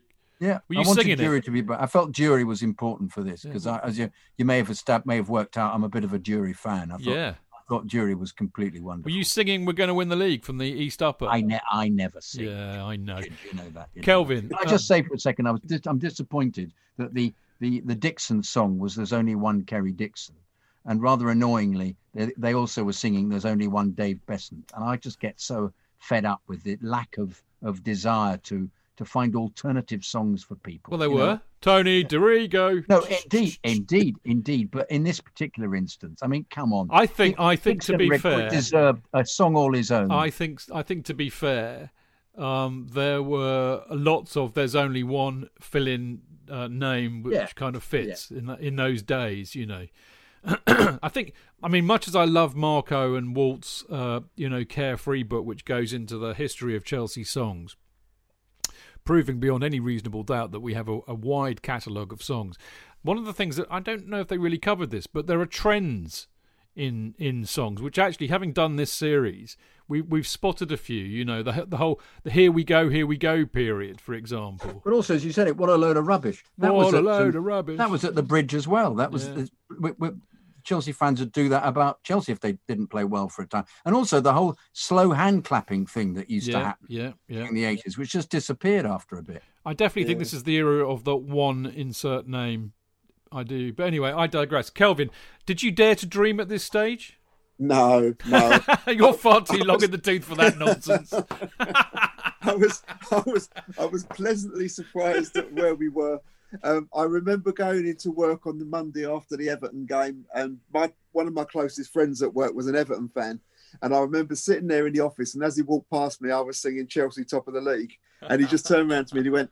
You're not going to win the league, you know. And I just went, I know we're not. I know we're not. but I'm still singing it. Get him while you No. can. That's the that's the that's the thing. Yeah, absolutely, and that's exactly it. It was, you know, when was I next going to get the chance to sing Chelsea top of the league? But no, I never, I never thought it was going to last. I, I tell you what, I wish I'd done my homework properly and figured out the last time that we'd been top of the league or top of the Division One. But I bet you it was a while ago. Um, yeah, Right, after that, there were quite a lot of changes kicking around. Uh, first of all, Ian Porterfield, who's the assistant manager to Bobby Campbell, he leaves to go and manage Reading. Uh, Graham Roberts is uh, promoted to become player coach, which means Peter Nicholas is made captain. Uh, this will have interesting ramifications later on in the season. Uh, we mentioned Dave Beasant, uh, we've already effused massively about how brilliant he was this season, but Curiously enough, he manages to play twice for England in two days. He plays for the under 21s or the B team, and then he plays for the full team the next day, which is quite an unusual thing. And the other thing that happens in November, which Jonathan certainly uh, alluded to uh, not so long ago, is the fact that we signed Erland Johnsen uh, from Bayern Munich for 300 grand. Uh, so even in those days, uh, Chelsea was signing top talent from Germany. Jonathan, Yes, and um, did you did you did you dispel the rumor in uh, on on the wireless on Telegram or something like you do on Twitter nowadays about rumors? And did you have to take your kit off when we signed Johnsen? funnily enough, I didn't have access to any of the uh, the the journalists who make all these things up, um, uh, but I, I'd learned not to pay much attention to them. Um, uh, I got a bit confused about Johnsen signing actually because, um, uh, and, and once again, also I wasn't quite sure where David Lee played because David Lee was clearly um, such a decent ball player. I wasn't convinced about him as a centre half though. So you had Better uh, midfielder, I thought. much better, absolutely. Ken Monkou um, was very solid, um, but I wasn't sure who the the other centre half was most of the time. Um, uh, so I suppose that's why he that's why he signed Johnsen. And I, I and Dickens seemed to be so in and out that I, I didn't quite know why we'd signed him originally. Um, I, I found that a bit confusing, but uh, he seemed um, a comment was made actually on on the clip that I I watched by the commentator saying uh, um, it's difficult for these foreign players to uh, to deal with the rough and tumble of the of the first division because it was such a rarity to have somebody um, uh, from the from from Germany to come and play, and yet Monkou had come from um, where would he come from? From Holland to play. So I mean, it was Feyenoord. Uh, yeah, Feyenoord. Yeah, yeah, yeah. Um, but I thought Monkou was a decent player, actually, very solid, and once again another ball player. But can I just talk about Beasant now in this moment because we've you can I, you can talk about Beasant and we can talk. I think we can also talk about the defence, but I'll let you go first if you could, because uh, just briefly for a second, who was originally with Monkou at centre half? It was David Lee, wasn't it, and, or was and, it and or Roberts? And, and Robert, or Roberts? yeah, yeah. yeah. Um, but um, what Beasant did, which I, I I I don't see any other I don't see goalkeepers do that nowadays, is he attacks the ball, he attacks the striker. So the striker is in a whether, position whether he had the ball or not. whether he had the ball or not. You can't No. take Wimbledon out of the boy, mate. You cannot. No, but it, it was that thing of of the the whoever was coming towards him, or even a, a, a snapshot. He had the ability to anticipate where he thought the ball was going to go. Obviously, you do that as a keeper, but he was never never leaden footed. He was never stuck in that position. He would always move towards the striker, thus narrowing the angle. And it was these a whole series of fantastic saves that he made as a consequence of absolutely dominating the area, not just from um, uh, getting balls from corners and crosses, which he was always first to, but also because of this ability to really threaten the the the, the goal taker, the would-be goal scorer, which um, seemed to me to be pretty unique at the time. He would be absolutely in charge, and the angle would be so closed down, which is I have something I that Neuer does actually. I think that it, com- comparatively, um, you're so uh, you're so keen to to impose yourself upon the the striker and the ball that you're right out there. And the number of saves he made as a consequence quite phenomenal. And considering also he had legs like a stick insect, he did pretty well, didn't he? Really? Let's let's think about Well, it. I mean, as, he- he- as did lots of them. he was. I mean, I think throughout the season, and I, I'm thinking of the Norwich match where we lost two 0 He made some superb saves there. Uh, later on, uh, I think uh, just slightly after Christmas, when we played Wednesday away, Sheffield Wednesday away, he was outstanding that Yes. game, Yes. and and was so pissed off that we let a stupid goal in, um, you know, at the end of the match. And and yet, and I mean, I, I think he was absolutely brilliant this season. I really, really, really do. But uh, as Kelvin will rightly say, uh, so I shall pip him to the post. He was also equally capable of some real brain farts, like he dropped the ball. I can't remember the match now, but somebody it was a it was a it might have been the Bristol City Cup game actually. Somebody fired a shot in, and he and I mean horrible conditions to be fair, but also that hilarious when we got humped by uh, by Wimbledon, five two or whatever it was. I think it Yeah, might, yeah, yeah. and and he drops that cross, and it basically hits ja- uh, Alan Cork and goes in. You know, so you know he Yeah. was he was capable of brain farts, but there you go. But Kelvin, he was he was superb this season, wasn't he? he, he, he did have a very very good season. Um, you know, I, I, I'm sure you discussed it last week. Um, he was very good in that second half of the season before. Um, he was a big. Well, a he was big like the same effect as Mick. You mentioned it in your book. It was like the same kind of the equivalent of Mickey Thomas joining us when he did. Yeah, that's it. Yeah, settled um, the the defense down, um, took charge, and and and was great. And and yeah, this this season I think generally he did do well. Um, I, I, the, the Sheffield Wednesday performance that you mentioned, I think was generally accepted that that was what got him his place on the on the aeroplane to to um, Italy. Um, yeah, he, he had a very good season. Um, but it was interspersed with the the occasional Beasant moment. But but all round, he he he won us some games, and and um, this has been a problem that the modern Chelsea have struggled with. Kepa hasn't won as many games, and before him, I would argue that there weren't that many games that Courtois could say that he kept us in them. Um, but there were there were times um, throughout his time at Chelsea that Beasant won us games. Yeah. Um, it's funny enough, actually. I, I was sitting there trying to find the, the Wimbledon match, and it was it was next down on the notes. Um, we did lose five two. I mean, the interesting thing about and I said I even said it Beasant Howler for the fifth, but uh, Dennis Wise scores a couple of goals.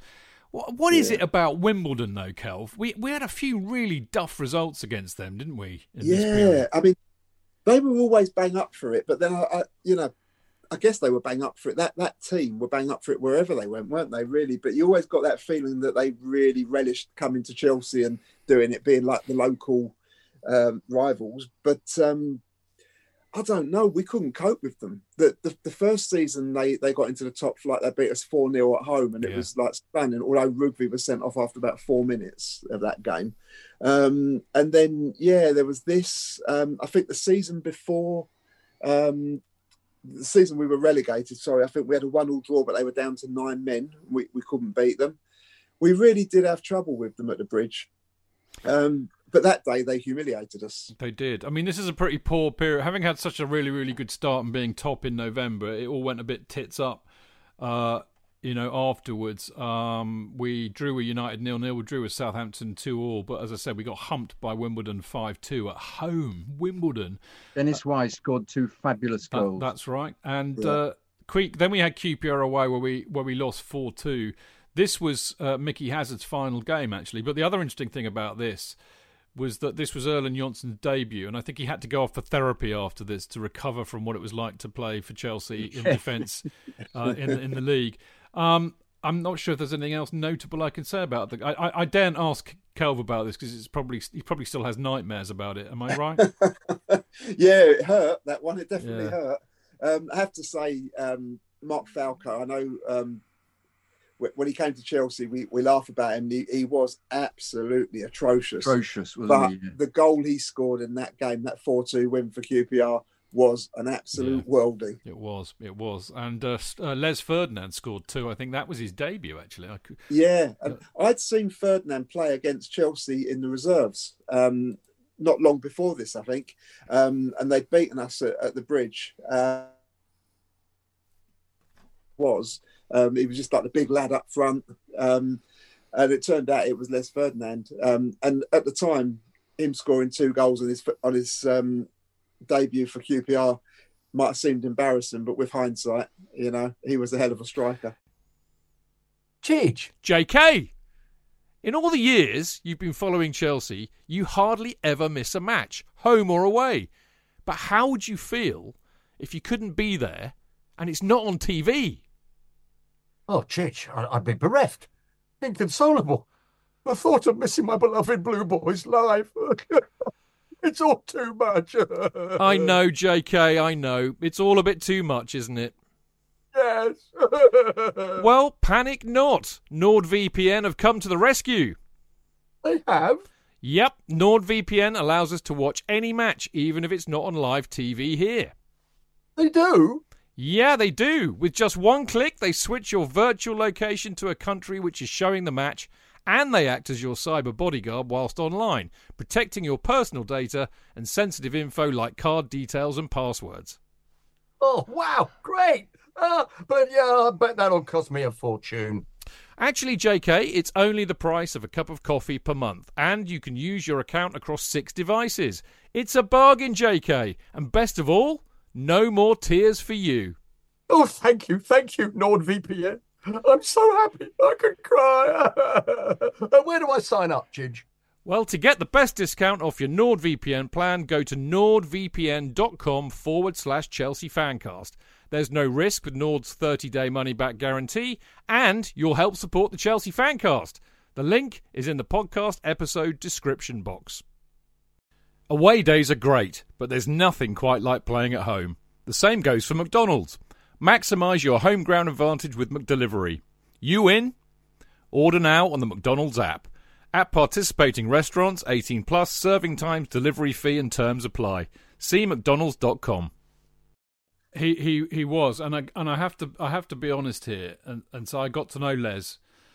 Oh God, nearly fifteen years ago now, when I was doing a lot of programs, and he's one of the funniest and nicest blokes I've met in football. He is he is brilliant, and I ended up interviewing him quite a lot for all sorts of other programs I was doing. And of course, he knew I was a big Chelsea fan, and he's a big uh, a big Spurs fan. Would you believe? And he and he and he also comes from Hayes, so uh, Jimmy Greaves is his hero. How about that? And yeah, and uh, and but he, I do these interviews with with him, and he'd always wind me up about Chelsea, and I wind him up. He's a really lovely guy, but he was a hell of a player, I have to say. Wonderful, wonderful player. Yeah. Absolutely agree. Um, well, I'll tell They you, were a fine side, Rangers, at that time. they They were Yeah. Peter You Reid. mentioned it early, earlier, we yeah. said, didn't we? Sorry, Kelvin. You I also say that I, I, I loved watching Wimbledon because they seemed to right. be You're so. you're banned.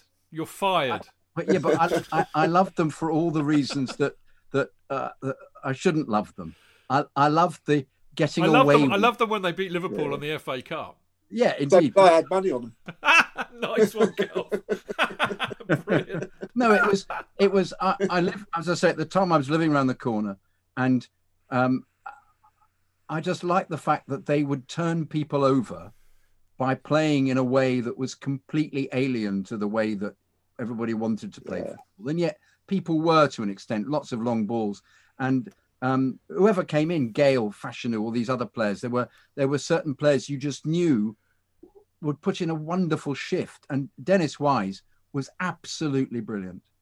And Yeah. and you know it was it was you, you could see that they they got something going for them that worked for them, and it was and and you know Vinnie Jones for all his was like a like a character. Like, lots of them were like comedy villains, stereotype villains, Mm. and yet it worked. And so it was. I I loved the fact that people would be dismissive of them, and yet they would they would beat somebody they shouldn't have beaten by being direct, aggressive, and very fit, very fit. team, yeah, you know, and and I I couldn't I couldn't object to them. And then when they moved to Crystal Palace, um, because the ground was uh, at Plough Lane was was all over the place. I was working for LBC a lot, and I got I got um, taken as a guest a lot to watch them. And similarly, I just so loved watching them. I, I because of they were like the anti-team of the time, you know. Um, but um, uh, it didn't stop me from obviously supporting my the team I loved. But it was nice to see this bizarre football working. You know, you think, well, I have yeah, to say, you know what? I mean, I'm sorry, Kelvin. I know, I know you wanted to come in, but um, yeah, I mean, I, I do know what you mean. I have to say, as a as a as a self-confessed massive fan of shithousery in football, Yeah. I can't I can't not you know like Wimbledon at that time because they were the masters of shithousery. And, absolutely. And I and I love a bit of shithousery. Anyway, enough of me and shithousery. Kelvin, what did you want to say? That, I, I mean, we saw. I was, I was, I've got two stories there. One, well, two things to say. So, one, I think we did see the benefit of the character they had in time, didn't we? Because you know, Beasant came in and he was a big, big character. Wisely came in and and did you know miracles with Chelsea, didn't he? Yeah. And Wonderful. Vinnie Jones, you know, came in and proved himself to be a marginally better player than we all thought he was, but a huge influence as well. But the other funny thing is, we've spoken about two people here, and I'm starting to question myself now because we've spoken about Les Ferdinand and we've spoken about Vinnie Jones, and I've had rows with both of them. so you, I wonder if there's something about me and not them. I can't believe that. I cannot believe that. They happen, but they're not to have on uh, to discuss on air. That's for sure. Okay, fair enough. Um, I think I think it was Mark last week who was talk. Was it was it Mark? Me? Am I getting confused between you and Mark Meehan here? Because one of you did an article. Well, it was you, wasn't it, Kelv? About You What you were going to write an article. You did an interview for uh, Fashanu. oh yeah, Yeah, and Vinnie that was it. Vinnie Jones told Yeah. you to fuck off because you were a wanker or something. At the, like, It was very funny when it was you that it- told it, wasn't it? Yeah. Yeah, he told me if I wanted to go to Wimbledon and finish off the interview with Fashanu Yeah. to make sure I was told out. That's right. Absolute arsehole. Oh, brilliant. Uh, anyway, um, back to back to the season that was, that was 1989-90. Um, after get, losing to QPR, uh, Peter Nicholas is out injured with a cartilage op. Uh, Jukebox returns to face Liverpool at home, where having just lost at home 5-2 to Wimbledon, who were playing in red, we then lose again to a team in red 5-2. But I tell you what, having watched this back, I couldn't bring myself to watch the entire. They've got the whole match up there. I couldn't. I couldn't bring myself to do it. I just watched the highlights. Um, but it wasn't. I mean, you know, we scored an amazing goal with a Durie-free kick. And as I said earlier on, Liverpool basically uh, were going long and, and hitting us on the break with some breathtaking breakaway goals. Uh, Beasant saves Molby's penalty, but I have to say Liverpool were untouchable. They do end up being champions this year. But the thing again that, that, that caught my eye was the fact that Kerry scores uh, to make it 5 2. So we're 5 1 down at the time, Kelvin. And he doesn't even celebrate. Nah. Mark Well, of the man. Mark of the an man. Goal. More or less an own goal anyway, wasn't it? I mean, Grobbelaar threw it in, really, didn't he? Yeah, they bounced true. back off the post, and yeah. Um, to be honest, they absolutely outclassed us that day. Absolutely ripped us to pieces, um, and they were ruthless. Their finishing was was just sensational. Um, yeah, we were we were way out of our depth that day. Yeah, they were good, weren't they? Um, yeah. We then uh, go. Uh, well, we then play Palace, I think, uh, away. Oh no, we got uh, West Ham in the Zenith Data. More of that later. Next league match uh, is Palace away. We're now. Well, we're now. I think after the Liverpool match, we're in seventh. Um, I mean, this was the Palace of Wright and Bright who uh, end up, I think, getting to the cup final this year, don't they, Kelv? Was it next year? Yeah, they did. It is yeah, this that's- year, isn't they it? did. Yeah, Yeah. Uh, so they were actually not a bad side, and uh, in Wright was great. Yeah. Wright was fantastic. Well, he, he scored. He scored. Um, but the interesting thing from our point of view uh, is that a certain Graeme Le Saux, who came on uh, in the second half uh, to replace Johnny B, he he scores his first goal for Chelsea. Remember that? Yeah. Yeah. Is that what you got to say about Yes. that? Yep, lovely volley. Yeah. Yep, I was very pleased. I'm a great Le Saux. Um, I'm a great. I'm not great anything. I'm a big Le Saux fan, and uh, uh, What? Oh, he's frozen. at Chelsea. Oh no, he's back. Sorry, say that again. You froze, mate. You're a great Le Saux fan. Uh, I'm, I'm a big Le Saux fan. Yeah, I thought um, he's telling my internet connection's unstable. We know that. Um, uh, a, a nice volley, and it was uh, at the time you don't know. You're evaluating somebody and thinking he's a pretty good little player. Let's see what happens. And of course, he would be destined to become one of the stalwarts of the uh, the late '90s Chelsea side. Brilliant Chelsea side. Um, as I said, interestingly enough, having having come back for Liverpool, Durie was injured again. Uh, we win 3 0 at Luton, uh, which was. Uh, Kerry enjoyed that one immensely against his, his, his you know, boyhood club.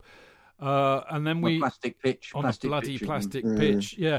Um, we also uh, followed that up on New Year's Day. I think it was New Year's Day. Uh, yes, it was New Year's Day with a 3 0 home defeat to uh, Villa, who are actually, um, you know, doing quite well this season, I believe. Um, what uh, what piqued my interest with this, uh, Kelvin, on the commentary was the fact that uh, Martin Tyler says of Roberts, who took about uh, 10 years to get back, uh, to, to track somebody back, says uh, Roberts was sluggish in his pursuit. And I mean, you know, in the cup match, uh, no, there was another match later on where he was equally. Uh, uh, here we go. We we lose to Coventry three two later in the season, and he and he says Roberts is in trouble.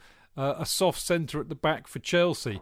I mean, Yeah. it's interesting, isn't it? Because I mean, you know, there's a bit of a ding dong with, with with Roberts later, but he was his age and lack of pace was really beginning to tell this season, wasn't it, Kelv? I think. Absolutely. Um, he was he looked he was great in that second division season, um, but making the step up to the top flight, he was he was a different player. And when it started to go pear shaped, um, it wouldn't be fair to point the finger at one person, but that December period where we conceded all those goals, he was at the root of that problem. He was at the heart of the problem. His legs had gone. Um, I, whether it was that injury from from the the Groves tackle that he just couldn't come back from, Yeah, but he was at this point now he was an old cart horse, and um, it, basically they stuck with him because he was the captain, or, or sorry, he wasn't the captain at this stage, was he? But he was like the coach. Um, he was obviously a, a, a leader on the pitch, uh, and that was keeping him in the team. But the team really suffered for having him there. Mm. They did indeed. I mean, the interesting thing is actually, I mean, you know, with with the wonder of you know thirty years of hindsight, um, I think this season we you know on- once Roberts kind of basically was supplanted by Johnson, we we've got or Johnsen as I should say, we we had a I think had a really solid defence. You know, Beasant at the back, England international, Stevie Clarke right back, Scotland international, Ken Monkou. Uh, I'm not sure if he was a Dutch international, but I would, wouldn't be surprised. Erland Johnsen was a Norwegian international. We had Tony Dorigo as a left back who was an England international too. That's a pretty good defence in my book, Kel. Yeah, and there was David Lee in there as well. 'cause Yep. We often played Yep. three at the back, and and David Lee was actually an accomplished footballer. He was a good footballer. Very unlucky that he was kind of very. um he was a utility player, and and I think utility players can often be quite unlucky because they can never get pigeonholed pigeonholed into what is their ideal position. So I think like Darren, Darren Wood suffered from that exactly the same thing. I think Darren Wood suffered from a lot, Jonathan. To be honest, I think, I think we suffered a lot from him as well. I knew him, and he was a lovely bloke, but he wasn't a footballer. Sharon. Sharon, yeah. Uh, But but I think David Lee was actually a very talented, um, accomplished footballer. But he was a good defender. He was a good midfielder. He'd pop up on the wing like he did at Derby and go on a, a amazing run. It, and he kind of got played around in different positions, um, and I don't think that really benefited him. no, indeed. Um, Did he start playing Clive Wilson at fullback when Dorigo was injured? He he did that as well. I have a memory of that. Yeah, he would have done. Yeah, because Clive Wilson, uh, when he was at Man City, when we signed him, was it, that 83 84 season. Clive Wilson marked Pat Nevin in the game up there, and he was the first player to give Nevin a game that season. It was like two games from the end or three games from the end of the season. Right, um, right. Finally, there was somebody who actually could defend against him. Um, but then when we played him in the League Cup, he played in midfield the following season. He he could do either. So if Dorigo was injured, yeah, Clive Wilson would generally fall back into into that position. Indeed. Um, we uh, moving swiftly along. Uh, we we uh, we managed to beat the mighty Crewe Alexander. Was it Alexandra? I never remember. It's Alexandra, isn't it? Two 0 Yeah, in the first round of the FA Cup.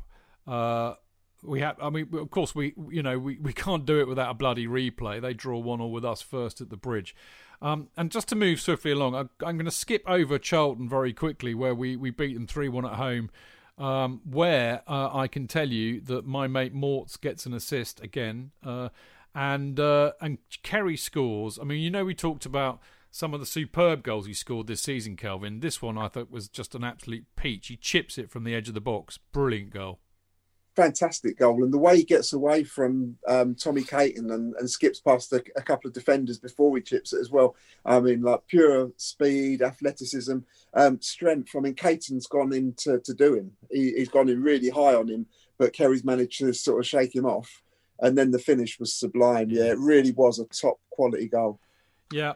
Can I just ask a question here? Was it was this the season that Steve Bull was being chosen for England? Yeah. It- well, because I, I felt that was a complete. We're gonna. um, can we, we? I want to talk about that later. Is that all right? Uh, no, no, it's not. Yes, of course. Can I also ask? can I also ask? Um, um, um, uh, uh, wasn't um, wasn't Mickey Hazard sold to Portsmouth? He was hundred grand, wasn't it? Yeah, around that time. That's that's Do you, want, putting do, you an want to, end. do you want to give a eulogy to Mickey Hazard because I know you love him? Well, no, I just wanted to say that's going putting an end to uh, uh, a player who should have flourished, and in a different era would have the team would have been built round him. Well, he did. He got reincarnated as Eden Hazard about twenty years later, didn't he? Of course. Of course, he did. I've got- I I've got a hadn't- I didn't realise he had French connections. Yeah, it was basically, you know, Eden Hazard got shot of the uh, the Harpo Marx wig, and and uh, he became Eden Hazard. But I've got a great Mickey Hazard story, by the way. When I was working at Nuts TV, we used to get a, an ex player on as a guest on our Friday show, and uh, I got Mickey Hazard on.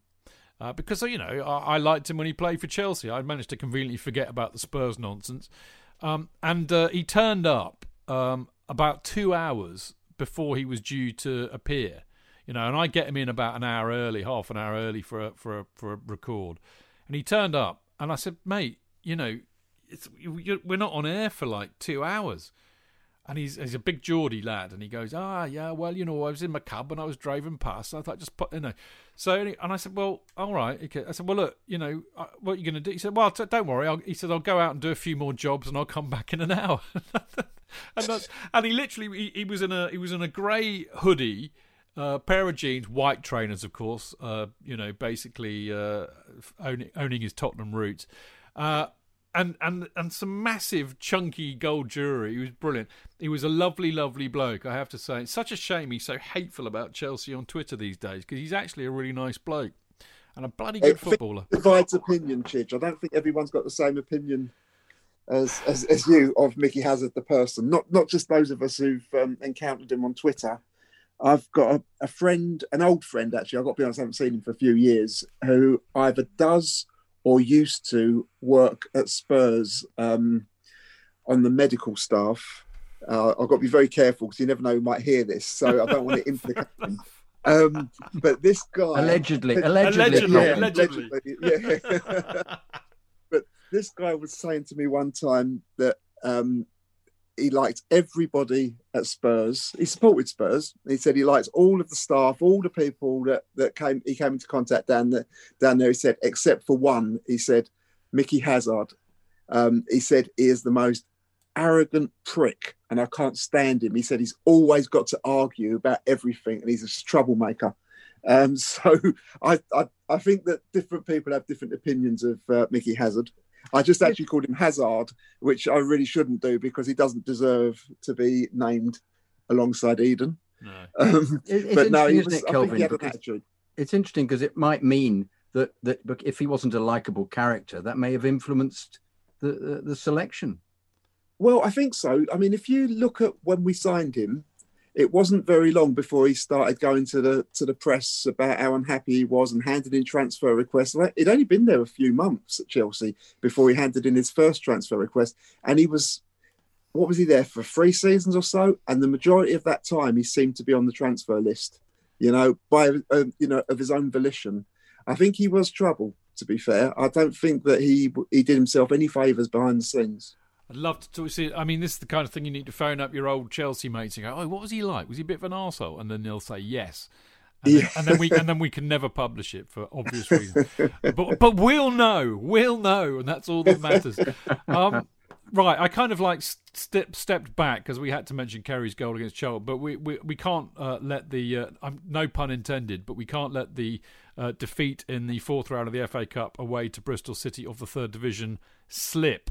Uh, we did mention uh, we did mention Beasant's error. I think we can call it an error, although I think that might be a bit harsh. But uh, uh, I, and I also mentioned uh, on the, the commentary was digging out Graham Roberts a lot, and uh, uh, there was uh, there we go. Chelsea have contrived to commit suicide. I says uh, Tony Gubba as Roberts misses the tackle.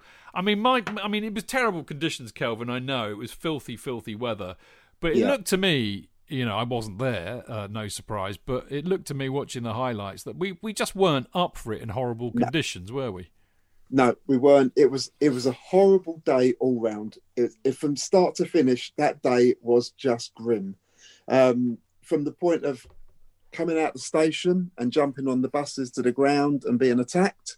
Um, I mean, it was probably the the most probably the most frightened I've been at football. But I was there on my own, and there was proper proper blokes, um, you know, like Bristol City's firm were, were were quite handy, and um, yeah, it was really intimidating. And getting onto the terrace and watching people coming in covered in blood. I mean, like people. The story were that people were being picked off in ones and twos and being absolutely battered. The guy who used to be in EastEnders, who who used to come to Chelsea, I think he played a guy, a, a, bloke called Rod in EastEnders, like a punky sort of guy. Used to be a regular at Chelsea. He got in the papers because he got a good kick in there. It was proper nasty. Um, and then the game itself was, yeah, we weren't up for it. It was absolutely shocking. Um, they we were well beaten, and um, to be honest, that should have been the last time Graham Roberts captained Chelsea because he um, he slapped Le Saux um, around the head on the pitch, and no Chelsea captain, no no captain, full stop of any club should be slapping their youngsters, um, you know, publicly, and and he should have been stripped of the captaincy that day. But he was always a bully. Um, but yeah, it was just a bad, bad day. The only the only upside to it was that when we left the ground, the num- Chelsea had such big numbers that Bristol City didn't seem to fancy it quite so much. So we made our way back a lot safer than we did making our way into the ground. But it was a horrible day, and I, I'm still drying out from it now. It was it was so wet and grim. Yeah, I've, I've heard I've heard stories of that. Um, to compound our misery, we then lose another two games in the league. Uh, we lose to Coventry uh, away 3 2. Uh, and then uh, the worst of all, we have Tottenham at home. Remember, Tottenham, fairly decent side. Uh, Venables is the manager. They got Gascoigne, Lineker, uh, and uh, Nayim from the halfway line. Would you believe? All sorts of players. Gary Mabbutt's still there. Uh, anyway, we lose. we lose two one to Spurs at home, and um, more keystone Keystone Cops defending and. Uh, David Howells scores. Bummers equalises. Decent goal by Bummers, and then Lineker seals it. Uh, but the noteworthy point about this this 2 1 defeat to Spurs at the Bridge was the last time we would lose to Spurs in the league until 2006. And the last time we'll lose to them at the Bridge until 2018. So I think we got the last laugh somewhat. um, I also have to confess here at the time that um, I I uh, I used to play cricket a lot. Uh, I was still going back to Hampshire a lot actually at the weekends. Therefore, not not doing as much of the football this season. Um, and I was playing cricket for the local the local kind of village team down here where I grew up. And one of my mates who played for that team was a really good mate of David Howells, and David Howells would quite often come down and have a few pints and watch the cricket. And uh, I I think I remember being very rude to him about scoring that goal against us at the bridge and was uh, was admonished for that. But uh, yeah, so anyway, uh, yeah, horrible lose to Spurs. But I think we got the last laugh on that. The next match against Forest, um, I don't know if if either of you were there, but you know, almost like the last hurrah for Graham Roberts. Because he goes all Maradona and runs from the halfway line, beats a few players, and absolutely wallops the goal in for a one-one draw against Forest. Either of you two remember that? Yes, I do. It was because it was. Um, I remember saying at the time, "Oh, there, there's there's life in the old dog yet. Um, it was phenomenal, but uh, he wasn't playing well. Well, funnily enough, funnily enough, J.K. Uh, I mean, actually, you know, by this time we're we're now eighth in the league. This is the seventeenth of March. That's the lowest we'll be all season. And and about four or five days later, on the twenty second, he resigns as coach. Now, I don't know if Kelvin knows too much about this. He plays his, his last match in a, in a ZDS match against Palace. Um, but I don't know if Kelvin knows too much about this. But but from what I understand, there were some huge, there were some contractual issues uh, around this. Apparently, he was promised a property or something, which never never came. And I think Chelsea actually got done by the FA for irregular contractual issues or something. Kelv, do you know much about that? I mean, really, what what you're saying about it, to be honest, it was he, he definitely came out with some accusations about being promised a property um, that was never forthcoming. Um, and there was, you know, the way he went about it did appear that I think Swindon had possibly been relegated the season before for a similar offence. And it did seem that maybe he was trying to um, do the same to Chelsea. So it didn't go down too well with the fans, the, the, the, way that he went about his business. But I don't know. I mean, I only really knew what I read in the papers, and you hear, you heard his side, you heard Bates' side, but who was telling the truth, I don't know. Mm, interesting stuff. J.K., you okay? Yeah, no, I just, I just, just um, was bemused by uh, the rumor that went round at the time about him. Um, as to it, obviously he'd fallen out with Bates in some way, um, but I thought it was uh, it was kind of typical of Bates just trying to get rid of him.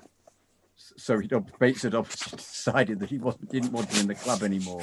So there would be some kind of, of nefarious way of of concocting something to get him out. Um, I, I, just always felt that was you know that was in, in Bates's arsenal somewhere. If he'd signed a contract with him and he didn't want to honor the contract, Bates would come up with allegedly Bates would come up with something uh, um, that would uh, that would string it out in some way. As you say, his his brilliant ability with um, with Cabra, which was brilliant, I have to say, to to prevent Cabra from from taking the club over, was uh, was also applied to other um, contracts and business business situations. I've heard. I've got a couple of friends who came became found that the sticky side of Bates was not something to be involved with. Um, but um, the sticky side of Master Bates. Hey, hey, you're clever, Chidge. Clever.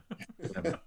clever. Come on, um, it's not a Chelsea fan cast without a knob gag of some variety, is it? Let's be honest. Oh, was that a knob gag? Well, kind oh. of, if you think about it.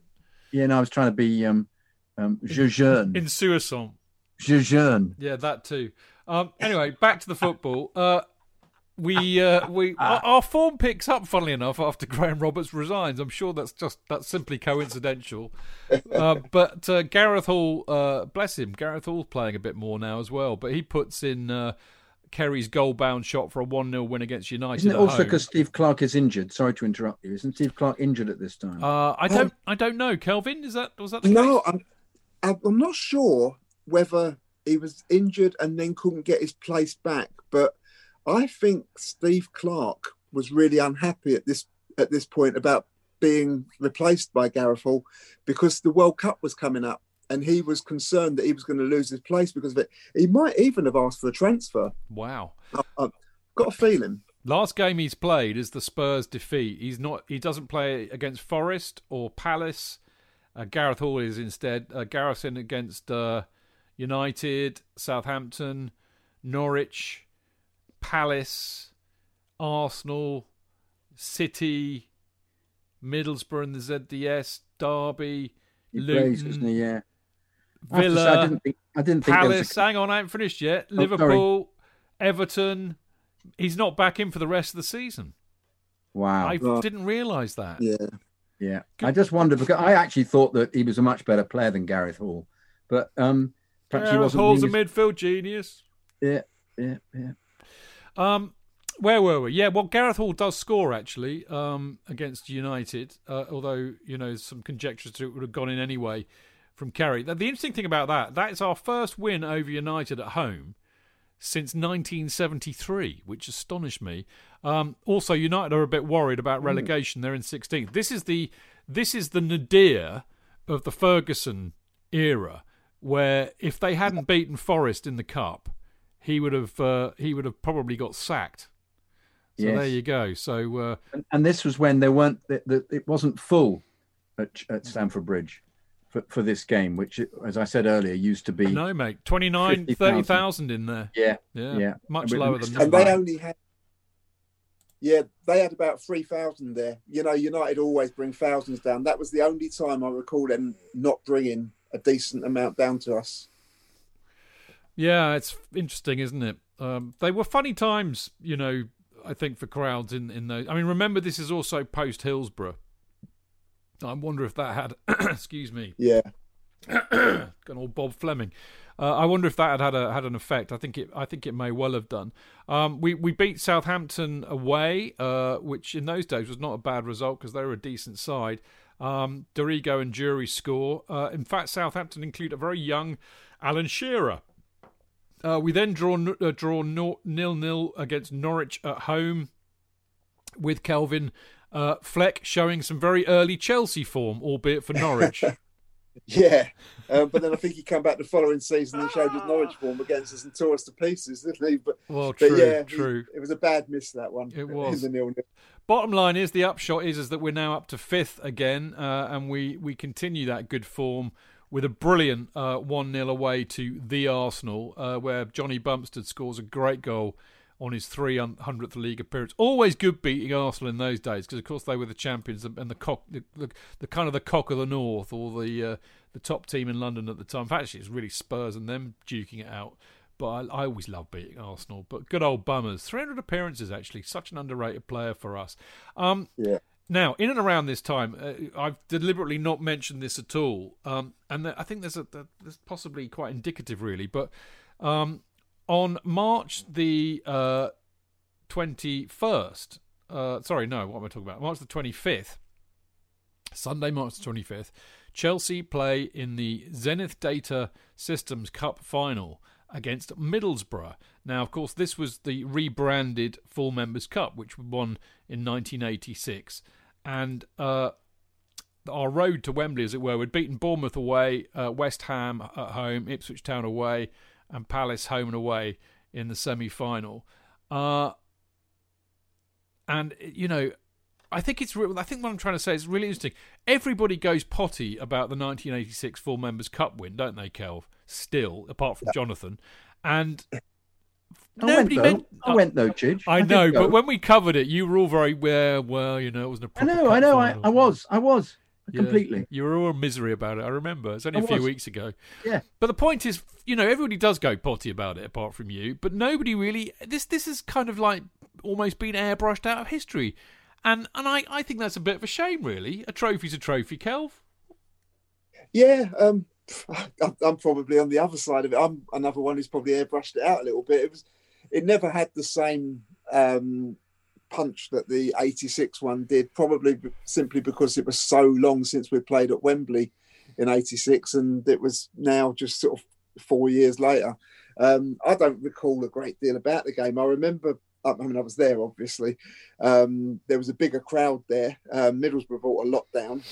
Um, and, and I remember going absolutely loopy when the goal went in. But I also recall that it was it was a poor game. Not a lot really happened. Um, and yeah, it doesn't it doesn't sort of like uh, pull at my heartstrings the same way that the '86 one does. No, it's funny, isn't it? I mean, were you? I presume you were there, J.K. No, I had no interest in it at no all. No way. You're such a misery. Mind you, I wasn't either, so I can hardly talk. Absolute misery guts. I had no interest in the competition. Didn't go to any of the games and refused to go to the final. Wow. Yeah. Wow. Well, Well, I what, Manufactured, not proper. Something that you know was it was a minor cup, and uh, who cares? That's what I thought. Not proper. Kelv. you missed an absolute treat in the West Ham game, though. The West Ham game was absolutely sensational. It was just just before Christmas. Um, we played them, and we were two 0 up. And then in the second half, I think they scored three and went three two up. And with three minutes to go, they're still winning three two. And they brought a few boys across, as you can imagine, with West Ham. Um, and, there's a and bit their of gold sovereign rings. Yeah, that's right. Yeah, yeah, and the big earrings. Um, but yeah, but in the um, in the last minutes, we scored twice and beat them four three, and it was actually a cracking game. Yeah, well, there you go. I have to say, I mean, you know, the two notable because it was a dull match. Really, it was a classically tense uh, final, really. Um, and uh, two moments of note are one, uh, Slavin. I mean, how he didn't score, I don't know. Well, I do know because Peter Nicholas literally just booted it off of his toe at the last minute, and it whizzed past. Uh, and then Tony Dorigo won it with a superb free kick, which he kind of bends uh, round the wall into the uh, the right hand side of the goal, his left looking at it, uh, and we won one 0 I think I think the one thing that I would, do you know what? I mean, thinking about this, bit of kind of reflection on this, bit of hindsight. My my overriding feeling about this was that I was really really pleased for Kerry actually to get a medal in a Wembley final playing for Chelsea because of course he missed he missed the uh, the full members cup win against City and I think I think Johnny B might have uh, I don't know I can't remember if Johnny B was missing in, in the 86 but I have a suspicion he probably played. missed- he did play He didn't he Yeah, yeah, I mean, I bloody talked to him about it. You would have thought I'd remember, but uh, yeah, you know, and I think that's my overriding thing, really, Kelv. I was really pleased for Kerry to get at least, you know, uh, some, you know, I mean, I know he got a Division Two winners medal, but to get this, I think, you know, a, a Wembley final, you know, even if it is a Mickey Mouse Cup, to to kind of win something was good for him. What do you think? yeah. No, I absolutely agree. It was, um, but on on the other side of that, it's interesting. You know, from what Jonathan says there, if you speak to Kerry about his greatest Wembley moment, it's the Luton semi-final, isn't it? And the Yeah. and the response from the Chelsea fans rather than the the Members Cup, the uh, ZDS Cup. But um, but yeah, I mean, it was great that he won. He didn't have a good game that day, I remember. Um, and the other thing I would say from that game actually is that Peter Nicholas stood up really well that day, and we saw some benefit from. Uh, also, we saw what he could bring to the team. I know he didn't do it on a regular enough basis um, for for us, but um, that day he he had a really good game. He was man of the match that day. Um, but yeah, it was great. I mean, Kerry was the one I think that more than any we wanted to see have a bit of success, and I think we probably would have loved him to have been the guy who scored the winning goal. But um, yeah, that didn't happen. But yeah, it was good that he got his his winners medal. So there we go. Uh, you know, uh, our second trophy at, at Wembley, and well done, Peter Nicholas. Um, so we're kind of getting into the uh, denouement of the league, uh, and we're still in a in a good position actually. Um, we go into the match against Derby uh, the weekend after. We're in sixth. Uh, we draw one one. We beat Luton one 0 and then with uh, something like uh, we're 11 points off uh, Liverpool, who are, who are on top. Uh, and then we who we also have to play, and we have to play Villa, who are second away, Liverpool away, and then Palace, who are the cup finalists. We lose to Villa, as I said earlier on. Cascarino fires a shot which uh, Beasant parries, and I think uh, Gordon Cowans gets the mm. rebound. Uh, and we beat Palace. I mean, this is the really weird thing. I, I forgot all about this. Uh, we we played Palace and uh, we beat them three 0 They're the they're the uh, the cup finalists. They go go and play United and give them a real game actually. Um, but we gave them a guard of honour, Kelvin.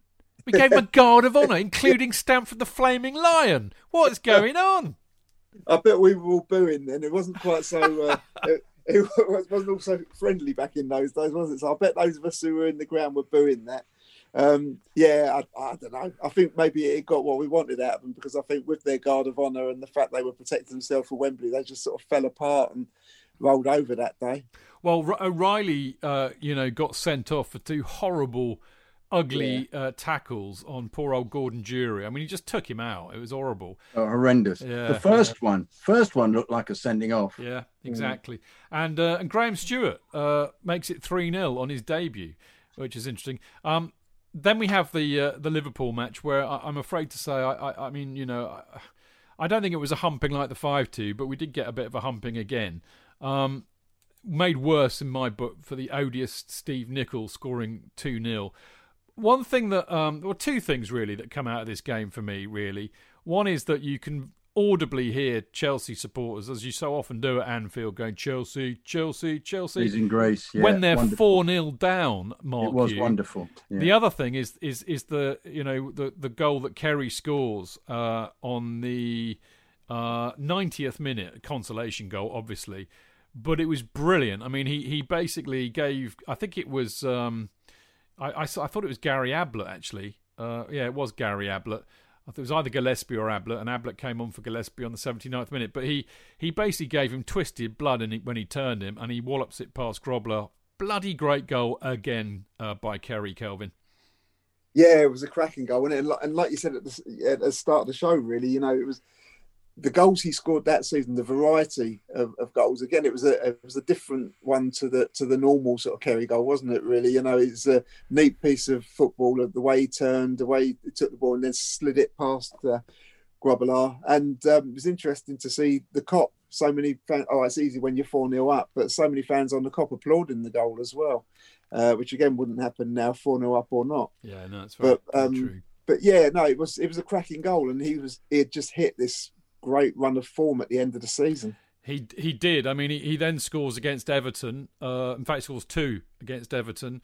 Uh, interestingly enough, Pat Nevin scores uh, for them, uh, and he scores this brilliant hat trick away to Millwall. Um, perfect hat trick, in fact, header, then right foot and left foot. Uh, quite brilliant, um, and he ends up with 25 goals that season. Uh, we end up in fifth, which I'll talk about in a minute, but I mean, the thing, the thing, and, and I did talk to him about this. Well, you'll hear from him, hear from him in a minute about this. But given that we're months away from uh, Italia '90, um, I mean, okay, Gary Lineker, as we know, superb striker for England, had got the golden boot, I think, didn't didn't he in in in '86? Um, you know, it's going to, always going to be hard to dislodge him from England's number nine. But, you know, England takes Steve Bull, who's playing in the second division for Wolves. I cannot understand, given that it was Bobby Robson who gave Kerry his debut a few years beforehand, I cannot understand, Kelvin, why Kerry didn't get a call up for England. It just makes no sense. He's looking, I think, as I said, as good as he ever has done. I think even better because I think his all round game has improved. He looks he looks class, and I cannot understand why he didn't get the nod and Steve Bull did. Because Steve Bull was a bloody cart horse, frankly. I think that's harsh on Steve Bull. Actually, I think, I think it's harsh Steve on cart horses, mate. no, I mean I thought Steve Bull was a, was a good player who, who um, obviously a, a, a, touch of the Matt He, he he was at the club that he loved. Um, didn't have the, the the drive to to go and move somewhere else where he'd have probably won some trophies and and such like. But I thought he was a good, accomplished striker, um, and I think he was a top flight striker playing below top flight. Um, the, the, thing with Bobby Robson, Bobby Robson, um, and not going to. I'm not slagging the guy off. Obviously, he's an absolute legend in the game and one of the greatest managers, you know, as, as a person as well. Um, but he clearly never really rated Kerry, and he, he picked Kerry late. You know, initially um, he picked Kerry the best part of a year later than he should have given him his first go. Um, and he never really trusted Kerry, and and it wasn't long before he decided he'd given him enough chances. Um, this season, a little bit devil's advocate here, maybe. Obviously, obviously, I wanted Kerry to get the call ahead of Steve Bull, um, but Kerry was never really talked about until the last couple of weeks of the season, and it was like he was coming up on the rails. He wasn't really considered as a potential World Cup 90 player until literally going into April um, that that year. Um, he scored seven goals in the last four games. He scored in each of those games, and he got seven in total. And I just recall the Sunday papers after the Millwall game being full of Dixon's going to get the call for the England squad. He's he's timed this perfectly, but I think it would have been incredibly harsh on Steve Bull, having been there for a year or so, playing or being in the squad regularly, for Robson to drop him. And I am saying that partly as devil's advocate because I wouldn't have given a shit if he had, because I wanted Kerry to be picked. But but it would have been harsh as well. And the other thing is he'd have taken if he'd have taken Kerry to Italy, the same as with Steve Bolt, he wouldn't have got a game no, anyway. Exactly that. I mean, there is always that, which is a fair point, but I just think it's a shame because I think he he'd earned it. Jonathan, you got anything to say about that? I thought the media drove the whole thing, actually, Chid, since you mentioned it. Muskrat. Um, that's a that's a very old cartoon character. How did you go from Forrest Gump to Muskrat? It, I don't know. you are you are a genius, aren't you? Really? no, I wouldn't say that. I'm a bit of a dick. I think. Um, um, I would uh, say I that. thought he was. Uh, I thought that Bull was a kind of um, that was a media creation. Um, and the, he originally was in the third division, wasn't he? Uh, no, you're right. So yeah, third division. They were playing. Yeah, Wolves were playing, and uh, just because he could bang the ball in from all angles, he got embraced. And the media went, why not pick this player? He's great. He bore no relation to Kerry.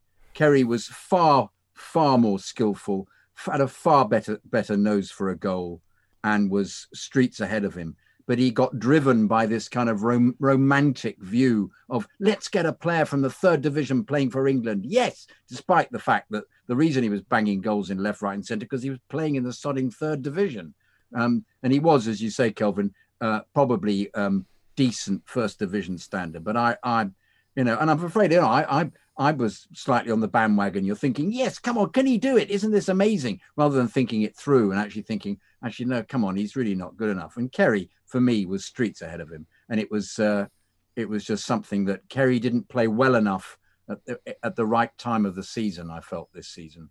I think he had a couple of, of as you say, a couple of uh, a, bit, a few dips, didn't he? Blips, yeah. yeah, yeah. And I think that that did for him. But great no, run, great no, run at the end though, J.K. Yeah, That's, brilliant. Yeah. But no comparison to me. Mm. Bull Bull was just a, a, a, had a big shot, and that was about it. Well, you know.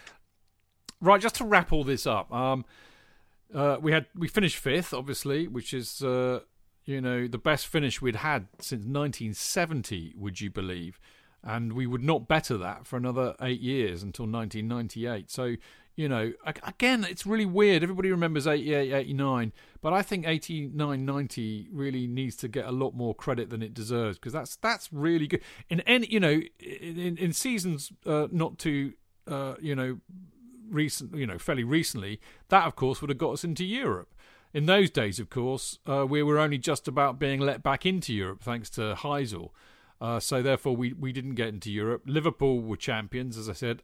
last time they'd won it until uh, this year. Uh, United were the cup winners. Um, our our player of the season, I think, in a in a weird sense, quite fittingly, it wasn't Kerry, you, you, who I don't think actually ever ever did win uh, no, he didn't. Year, which is remarkable in itself. But this year it was won by Ken Monkou, and I, in a way, I think that's quite deserved. As I said earlier on, I thought we had a really good defence: Beasant, Clarke, Stroke, Hall, Monkou, Johnsen, Dorigo, and and lovely to see. Uh, Ken get it. I mean, I don't remember much about it at the time. I don't know if you two do, but uh, Kelvin. Yeah, I, I do remember. I think he deserved it. I think he had a good season, but it was significant as well. Um, in in that it was the first he was the first black player to, to get the player of, of the year at Chelsea, um, and it came very you know relatively soon after the Paul Canoville, uh, Keith Jones, Keith Dublin stuff. You know of the of the mid eighties. Yeah. Um, so it did signify a change, the change in times. Um, it was, it was, it was good that statement it happened. In a way. It was a statement, yeah, uh, but it had no, that had nothing to do with the actual vote. I mean, it was he was voted on, on merit. merit. Yeah, season. He was a very good player and a very, very good guy. Yeah, yeah, absolutely. Um, the interesting thing uh, you know, other than that, I mean, we talked about Kerry getting 25 goals in all competitions. Kevin Wilson got 20 goals, had an excellent season. Let us not forget. Jukebox. We haven't really spoken about him actually uh, very much this season. We, we haven't, he... and it's, now is the time to do it, J.K. Yeah, I'd like to. Thank you very much. Um, uh, very good six-yard box player, very skillful. Could um, was given the opportunity a lot, as I was saying earlier, by um, large, huge kicks from Beasant, which actually contributed to many goals just because, and even throwouts. Beasant's other excellent aspect, similar to Bonetti, was his distribution. Very quick, quick-minded, and get the ball out to the wing or whatever. And the ball would be hoisted in, and frequently Kerry would get up there and flick it on. And Wilson was the kind of player. They, they number of times he lobbed the goalkeeper because the ball had been presented to him so beautifully just in front of the uh, near the centre half, but the centre half couldn't make a challenge. And he was very skillful, also very good at doing runs very, very um, speedy, to use the same a, a word for somebody who I loved as a player. Um, n- not as not as vicious as David Speedie, so so so never, rarely booked. Um, made lovely runs to the near post. Um, made runs everywhere. Very good header of the ball. Um, very skillful. Uh, worked beautifully together with with Kerry, but actually worked very well with Durie. And I'll go on about this again. I think we'd have finished higher if Durie had hadn't been as injured as much as he was. Um, but yeah, uh, um, Wilson was uh, was deserved. It's not no surprise he got 20 goals. He was absolutely excellent. But the interesting thing is, and it, it's a point I think I, I, made when we had our little um, Q and A on, uh, you know, with the Patreon people on uh, the weekend. You know, Kerry got 25, Kevin Wilson got 20. Nobody else got above 10 goals. And you know, I, I, I, point my finger. I mean, obviously Graham Roberts we had got 17 the year before, so we missed out on that. But there were hardly any penalties, though, were there? Chief? That's yeah. Uh, well, now you're in the first division. You see, you don't get them unless you're Man United or Liverpool. But uh, uh, I, I, think you, you can point the finger at the midfield, and that was something that we were saying earlier on. You know, Dickens you know the jury's out possibly. I love this comment from I think it was uh, Rick Glanvill in his in his wonderful uh, complete history of Chelsea talks about Nicholas as a traffic cop to whom no one was listening. which I just thought was a brilliant description of him. But the midfield kind of lacked lacked any real kind of creativity or cutting there was edge. None. He didn't he didn't go for creativity. No, exactly. Which is great if you've got two goal scorers up front who are banging them in left, right, and centre. Yeah. But I, I wonder if the if the real Achilles heel this season, we're in a really really solid at the back. We got you know two two out of three good strikers scoring a lot of goals. Midfield combative, which is kind of what you want, I think, in a in a physical period of the game, but not very creative. But uh, you know there were uh, there, there were basically still hugely classic Chelsea moments in this season, which kind of I think revealed an underlying frailty a bit. You know, our proclivity to lose matches we should win, whilst at the same time winning matches that we're not expected to win, which is a which is a constant theme throughout a hundred and whatever it is years of history. Maybe that was it. I mean, the question really that I, I, I both of you, that notwithstanding, is you know, do you think we were capable of winning the league this season, or or, or were those frailties? And the things that we've just alluded to always going to stop us from doing so, Kel? We were never going to win the league that season. We didn't have a good enough team. Uh, we actually didn't have a good enough manager, um, and that's not to criticise Bobby Campbell. He was very competent, but there was nothing special there. Um, we couldn't win the league. We couldn't win the league. We were miles behind the team that did win it, um, yeah. and I think 19 points yeah. in, in, the end. Um, no, we were I, I, think we punched above our weight that season, and I think fifth was a really, really impressive um, finish. Uh, you know, if you, I, I, don't think you can compare this Chelsea team to the team that finished sixth twice in, in the mid '80s. Um, I don't think this team was a patch on on the mid '80s team, but still managed to finish fifth in the league. So I think they really did punch above their weight. I mean, it's interesting, Kelv. You know, you're right. Liverpool uh, were were finished top on, on 79 points, so they're 19 points ahead. Villa was second, uh, managed by Graham Taylor. Would you believe uh, on 70? Yeah. So they were 10 points ahead of us. But Tottenham were third on 63, Arsenal were fourth on 62, and Chelsea were fifth on 60. So, you know, we, we were there or thereabouts for the third, fourth, fifth. You know, so we weren't that far off, really. I mean, we were miles off of winning it, but we were we were definitely in the in the you know the the shout the make up for the the rest of the league if you see what I mean the, the top of the rest of the league. Jonathan, yeah, absolutely. Sorry, go on, go on, Kelvin. As you said, Kelvin, I don't think we had the players were good enough. I think there was some, uh, and I think you know, if you once again, I'll go on about if you compare McAllister with Nevin, if he, they carried on with Nevin, I think he he sold Nevin because he wanted a million quid, didn't he, uh, Bates, somewhere yeah. along the line to pay for stuff. But but um, the fact that McAllister played occasionally and was okay, you know, he was he wasn't, you know, he, he as I, I, said earlier, he, he was a bit like a moth. He sort of buzzed about a bit, was irritating, but yeah. and occasionally he scored a decent goal. But there's no comparison with Pat who no, would have, no if he'd been playing in this team, uh, I reckon they'd have finished third, you know, or, or, even second. I really do think it's it's ridic- ridiculous having um, uh, sub sub star players playing in the side, and there were too many of them for me. And I think Roberts contributed to that, and I think they were very aware of that. That's why Johnsen came in. I wasn't convinced by Johnsen as well as being one of the great centre halves. I think he did a job for Chelsea, um, and he shored them up uh, and uh, and I preferred him the, the in in later seasons. I think he improved, um, but uh, there were too many. Um, if you look at Wilson was excellent, Kerry was up and down but excellent. Um, uh, there were too many journeymen in the team for me for to actually make it work.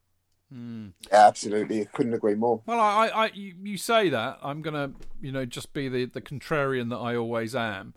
Um, you, you say that. I'm just trying to find. Here we go. Um, there were a lot of internationals in this Chelsea side. Now, given that we've just come out of a spell, you know, uh, you know, going back to the kind of mid '70s to the arguably the mid '80s when we had some really poor players.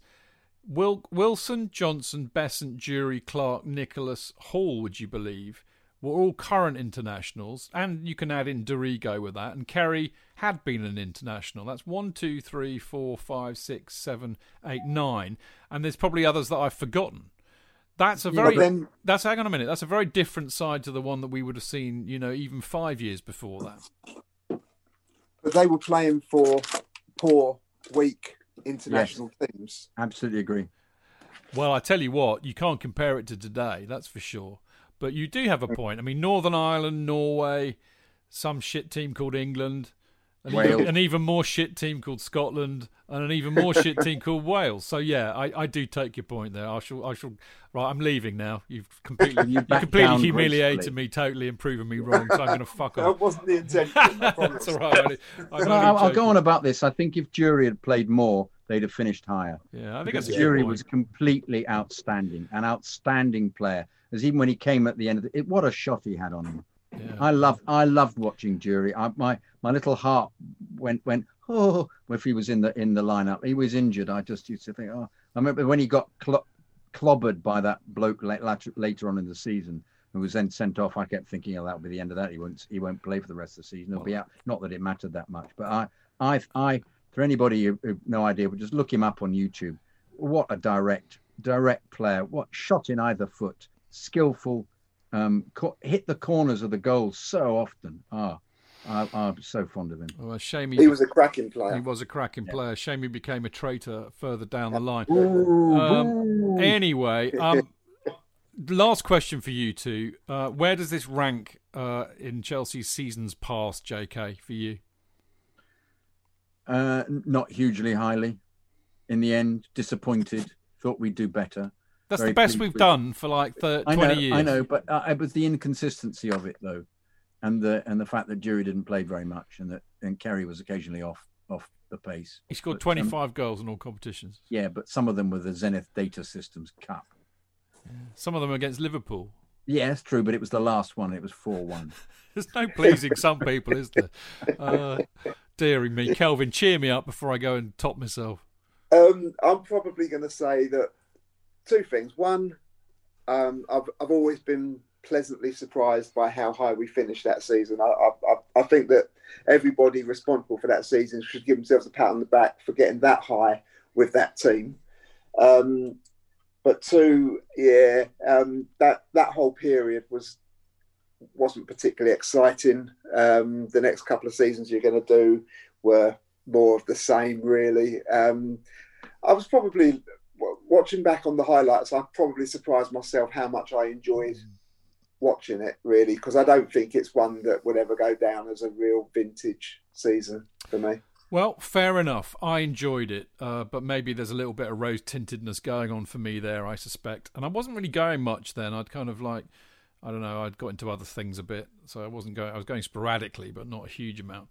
And maybe that that doesn't help too. Although I was living in Lots Road, which of course was, was brilliant. Hmm. You do feel There's no excuse then. I know, but I mean, I just didn't. know, You know, I wasn't. I'm not. As, I'm not as good a supporter as you two. You were young. You were in love. No, I was drunk and out of my tits most of the time because I was Oh, okay. I was I was I was working in the film industry and earning lots of money and sowing my wild oats uh, and stuff like that. And uh, I was working in the film industry then and, and earning no money. uh, well, there you go. You should should, should, should have swapped with me. I'd known you. I know. You should have, should have swapped. Well, it's all relative, you know. I, I spent it all. I mean, I, I I tell you a story. I mean, you know, I, I never had any money. I would often. I mean, I lived in Lots Road, but I would invariably never pay my rent on time because I'd spent all of my money, and I didn't. I didn't spend it on you know things. It was all consumables. If you if you know what I mean. yeah, yeah, I know what you mean. but that that aside, it was uh, uh you know I mean it's, it was the second summer of love, remember? So you know what you Yeah. expect. Um, but uh, I mean, You I'm have one of those flower pot beanie hats and a smiley face on yeah, a t-shirt. something like that. I, I, only on a Friday night, Jonathan. I was a weekender, mate. You know, but um, yeah, I mean, living in Chelsea at the time, it was brilliant because you really did feel in the thick of it. You felt part of it, and and I I I. I cherish those days actually. The kind of four years I lived, uh, I, mean, I was in Lots Road for about four years, I think, and I really, I really, and it was all around this time. But I still hadn't really got the bug. I never, I didn't grow up with that bug. It, it, it's, it's hard to explain. You know, I never ever had that acquired that habit of going regularly until a lot later. But I, I, I did love uh, when I did go. I loved it. But it was just for me. It was just an extension of getting off my face on a weekend. You know. I'll be honest with you. I'm terrible. I should be drummed out of. I should be banned from doing the Chelsea fan cast because I'm just not up to scratch like you two are. But there you go. No, not at all, not at all. You, you've still been going for you regularly for what twenty odd years now. I've Oh. known you for most of that time. haven't I? Well, I mean, yeah, I mean, Yeah. I mean, to cut to bore people stupid, they probably all fallen asleep by now. But it wasn't until I, I, my, until Doctor Mark married my sister, which would have been mid '90s, that, uh, you know, he he said, "Oh, I'm a big Chelsea fan. I've been going for years. Why aren't you going?" And I said, "Well, I don't know really. Can't be asked, mate." You know. and he said, and I said, "I live in Winchester because by this time, I, I mean, in '93, I moved back to Winchester. Well, '92 actually, I moved back to Winchester. Get it right." And uh, and he said, "Well, that's no good." He said, "Well, look, if you come to London, will you go?" And I said, "Yeah, yeah, I'll be up for that." I felt it's because I didn't really have anybody to go with. I didn't have a whole gang, a, a mob of mates to go with. And, and uh, basically, the minute I moved back to London, uh, I started going regularly, and that was 2000. So there you go. Anyway, we digress. Uh, Kelvin, I'm going to leave the last word to you. You saw us into the 80s. Uh, you wrote the best book ever written on Chelsea in the 80s, which is Celery Represented Chelsea in the 1980s, which is still available on Amazon. Go and buy it, people, because you your Yes, life will be Great. poorer for not Thank buying you. it. Um, it, it's it's still my favourite, uh, you know, book on Chelsea actually, and is one of the first I bought. Funnily enough, Kelv, but I I, I absolutely love it. Oh, thank you very much. You saw us into the 80s. You're now seeing us out of the 80s. What's the what's the overriding memory for you of the 80s as a Chelsea supporter? being able to get into the shirts and having hair. I think, and it was just a happy time. Um, we didn't win anything really worth winning apart from those Division Two titles, but it was a happy time, and it's a lot to do with my age. And I think people of my age love that period. Um, because I think Chelsea got good at the same time as we got to a certain age where you're supposed to be having fun, and, it all came together nicely. Um, there was a couple of dodgy seasons, but even the ones at the start of the 80s when we were really, really bad, you, you can't help but look back with a bit of sort of innocent fondness. Um, it was it was just good times, you know. It wasn't about really the quality of the football. It was just about going there, having a sing song, screaming and shouting, and sometimes having a cry at the end of the day. But you know, you just had a laugh, and yeah, just very very different experience to now. But uh, for all that we've won in um, in recent seasons, I'd, I'd give that all up to have another go at 83, 84, one of those times. I'd give it all up to be, you know, early twenties again. That's for sure. Yeah, too right. J.K., what's your over overriding memory of the eighties? Really, um, a struggle in, in in every area, my life and watching Chelsea.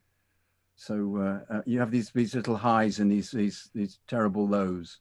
When you were and, the height uh, of your fame, as you know, doing Mr. Pitkins. Um, no, that was um, yeah, it's true. Actually, there was. Yes, I will be remembered for that. It'll so when I'm when I when I am no longer on this uh, strutting my stuff. When, I, when this, I'm reading your eulogy, yeah, Jack, my yeah, my my obit. I it'll be- remember Jonathan Kydd. It'll be kno- known. Some people Pitkins. think he was famous for Pitkins, but It'll- actually it was because he was on the Chelsea fancast. It- yeah, that's exactly. Well, you'll have to say, Chidge. Well, I'll hire you to do my obit. I sh- now now I'll read it in the style of Jonathan Kydd. this show has Um, gone insane tonight. Anyway, go on, Jonathan. Sorry, mate. Yeah, I, I don't know. It seemed to because I've got this terrible desire for for success, terrible desire for trophies, terrible desire to go to the game and see the ball in the net, um, uh, which sort of seems to take precedence over everything else. Which uh, is they're looking at it thinking, no, no, no, let's look at the structure of what's going on. In the end, I just like the ball in the net and I like us winning. Um, and uh, so to actually have it in in, in 2000 well the end of the 90s as well having us play fantastic football and the ball be in the net was was uh, quite phenomenal and echoed my my love of the team in the 60s and the 70s because they played terrific football and won. And i think the uh, um, and won trophies. I think the dilemma is is this this constantly having to watch a team that didn't achieve anything. Um, and so i found uh, there's always these false hopes, very difficult to deal with. And yet, being a true supporter, I went as often as I could. And yet, I didn't go for the singing, I didn't go for the companionship. I just went for the football entirely, just to see my team win. No wonder you were so miserable. Yeah, exactly. now I, I didn't have- understand it. I didn't have anybody else to, to rely You on. had no I'm being, mate. I'm, I'm being unfair on Jonathan Perez, who was a lovely, love, Very lovely true. guy to watch football with in the East End Upper, and his dad and his sister, who are absolutely Lovely. fantastic. Yeah, no, they are indeed. fantastic. Um, but, uh, but no, I so I, I can't I don't have a, I don't have a view of the 80s and 90s as you say, Kelvin. There it was rubbish at the very beginning. I loved the season when we came up. Um, uh, particularly, we talked. I think we talked about it. Was it the the, the Palace game? Was when when um, Yeah. when Pat scored was just fantastic. But it, it you always think it's going to get better and better. I found the whole process of selling off best players, having a different manager who comes in with a different view to get them out. Who's and I like I like a bit of style. That's why I like Hazard. That's why I like Durie. That's why I like Kerry. That's why I like Nevin. I like that. I don't want the team to be, um, uh, you know, a solid bunch of cloggers. I want I want talent to be playing, and I want that to be expressed Well, and we didn't get we didn't and it kept being pulled away from us in the 80s and that's what i i Yeah, annoyed that's a very good point. I mean, my my look, you know, I, I'm not going to begrudge the '80s at all because it's when I really first fell in love with Chelsea. I suppose. I mean, I might not have been going very often, but that's where it all started for me, and it was started for me really, you know, because I moved to London and because of players like Kerry, who I adored then and I do now, and Pat Nevin, who I, I couldn't believe I was seeing a football player on the pitch who who liked the kind of music that I did. So it was very. It wasn't. It was more. I mean, I was. You know, bit, we moan about them today, like the player fanboys. I was more of a player fanboy, really. But you know, a lot of those players I absolutely adored. Uh, and and that's what started the ball rolling for me, you know. And I mean, I, even though I mean I was crap at going then, I was even more crap in the nineties because I got married, and uh, you know that distracts you somewhat. But I, I, I, was I was more into it in the '90s in a way than I was in the '80s, even even though I was going less. And then, as you know, I came back, and the rest is history. But it was a wonderful decade, classically Chelsea, classically glorious unpredictability, but some wonderful memories. And I thank, in particular, Kelvin for bringing a lot of them to life, not just tonight, but for the other three episodes that he's been on in the series we've done on the 80s, and of course for his fantastic book, which I shall tell you to go and buy again Celery Representing Chelsea in the 80s by Kelvin Barker, and you can get it on Amazon. Kelvin, thank you so much, and also for a very long shift tonight. Sorry it's a bit of a late one. No, no problem at all. No, thanks. It's been it's been great. I've really enjoyed talking about those seasons, and I'm redundant once the nineties come. But, but well, um, you said you were great, you were all right towards the back end of it, so I might I might I might put yeah, you up for squad rotation yeah. towards the end of the nineties. Not a problem. Just Lovely. let me know, and I'll I will. There.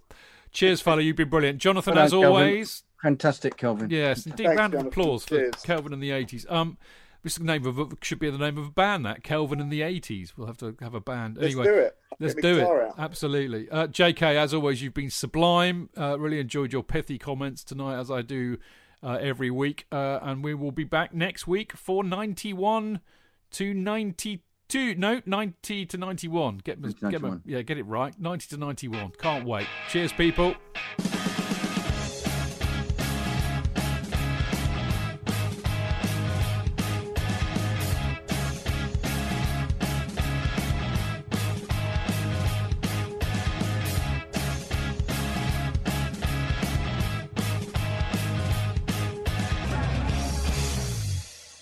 It's the 90th minute. All your mates around.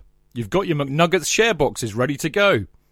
Your mates already got booked for double dipping, and you steal the last nugget, snatching all three points. Perfect! Order McDelivery now on the McDonald's app. You in? At participating restaurants, 18 plus serving times, delivery fee, and terms apply. See McDonald's.com.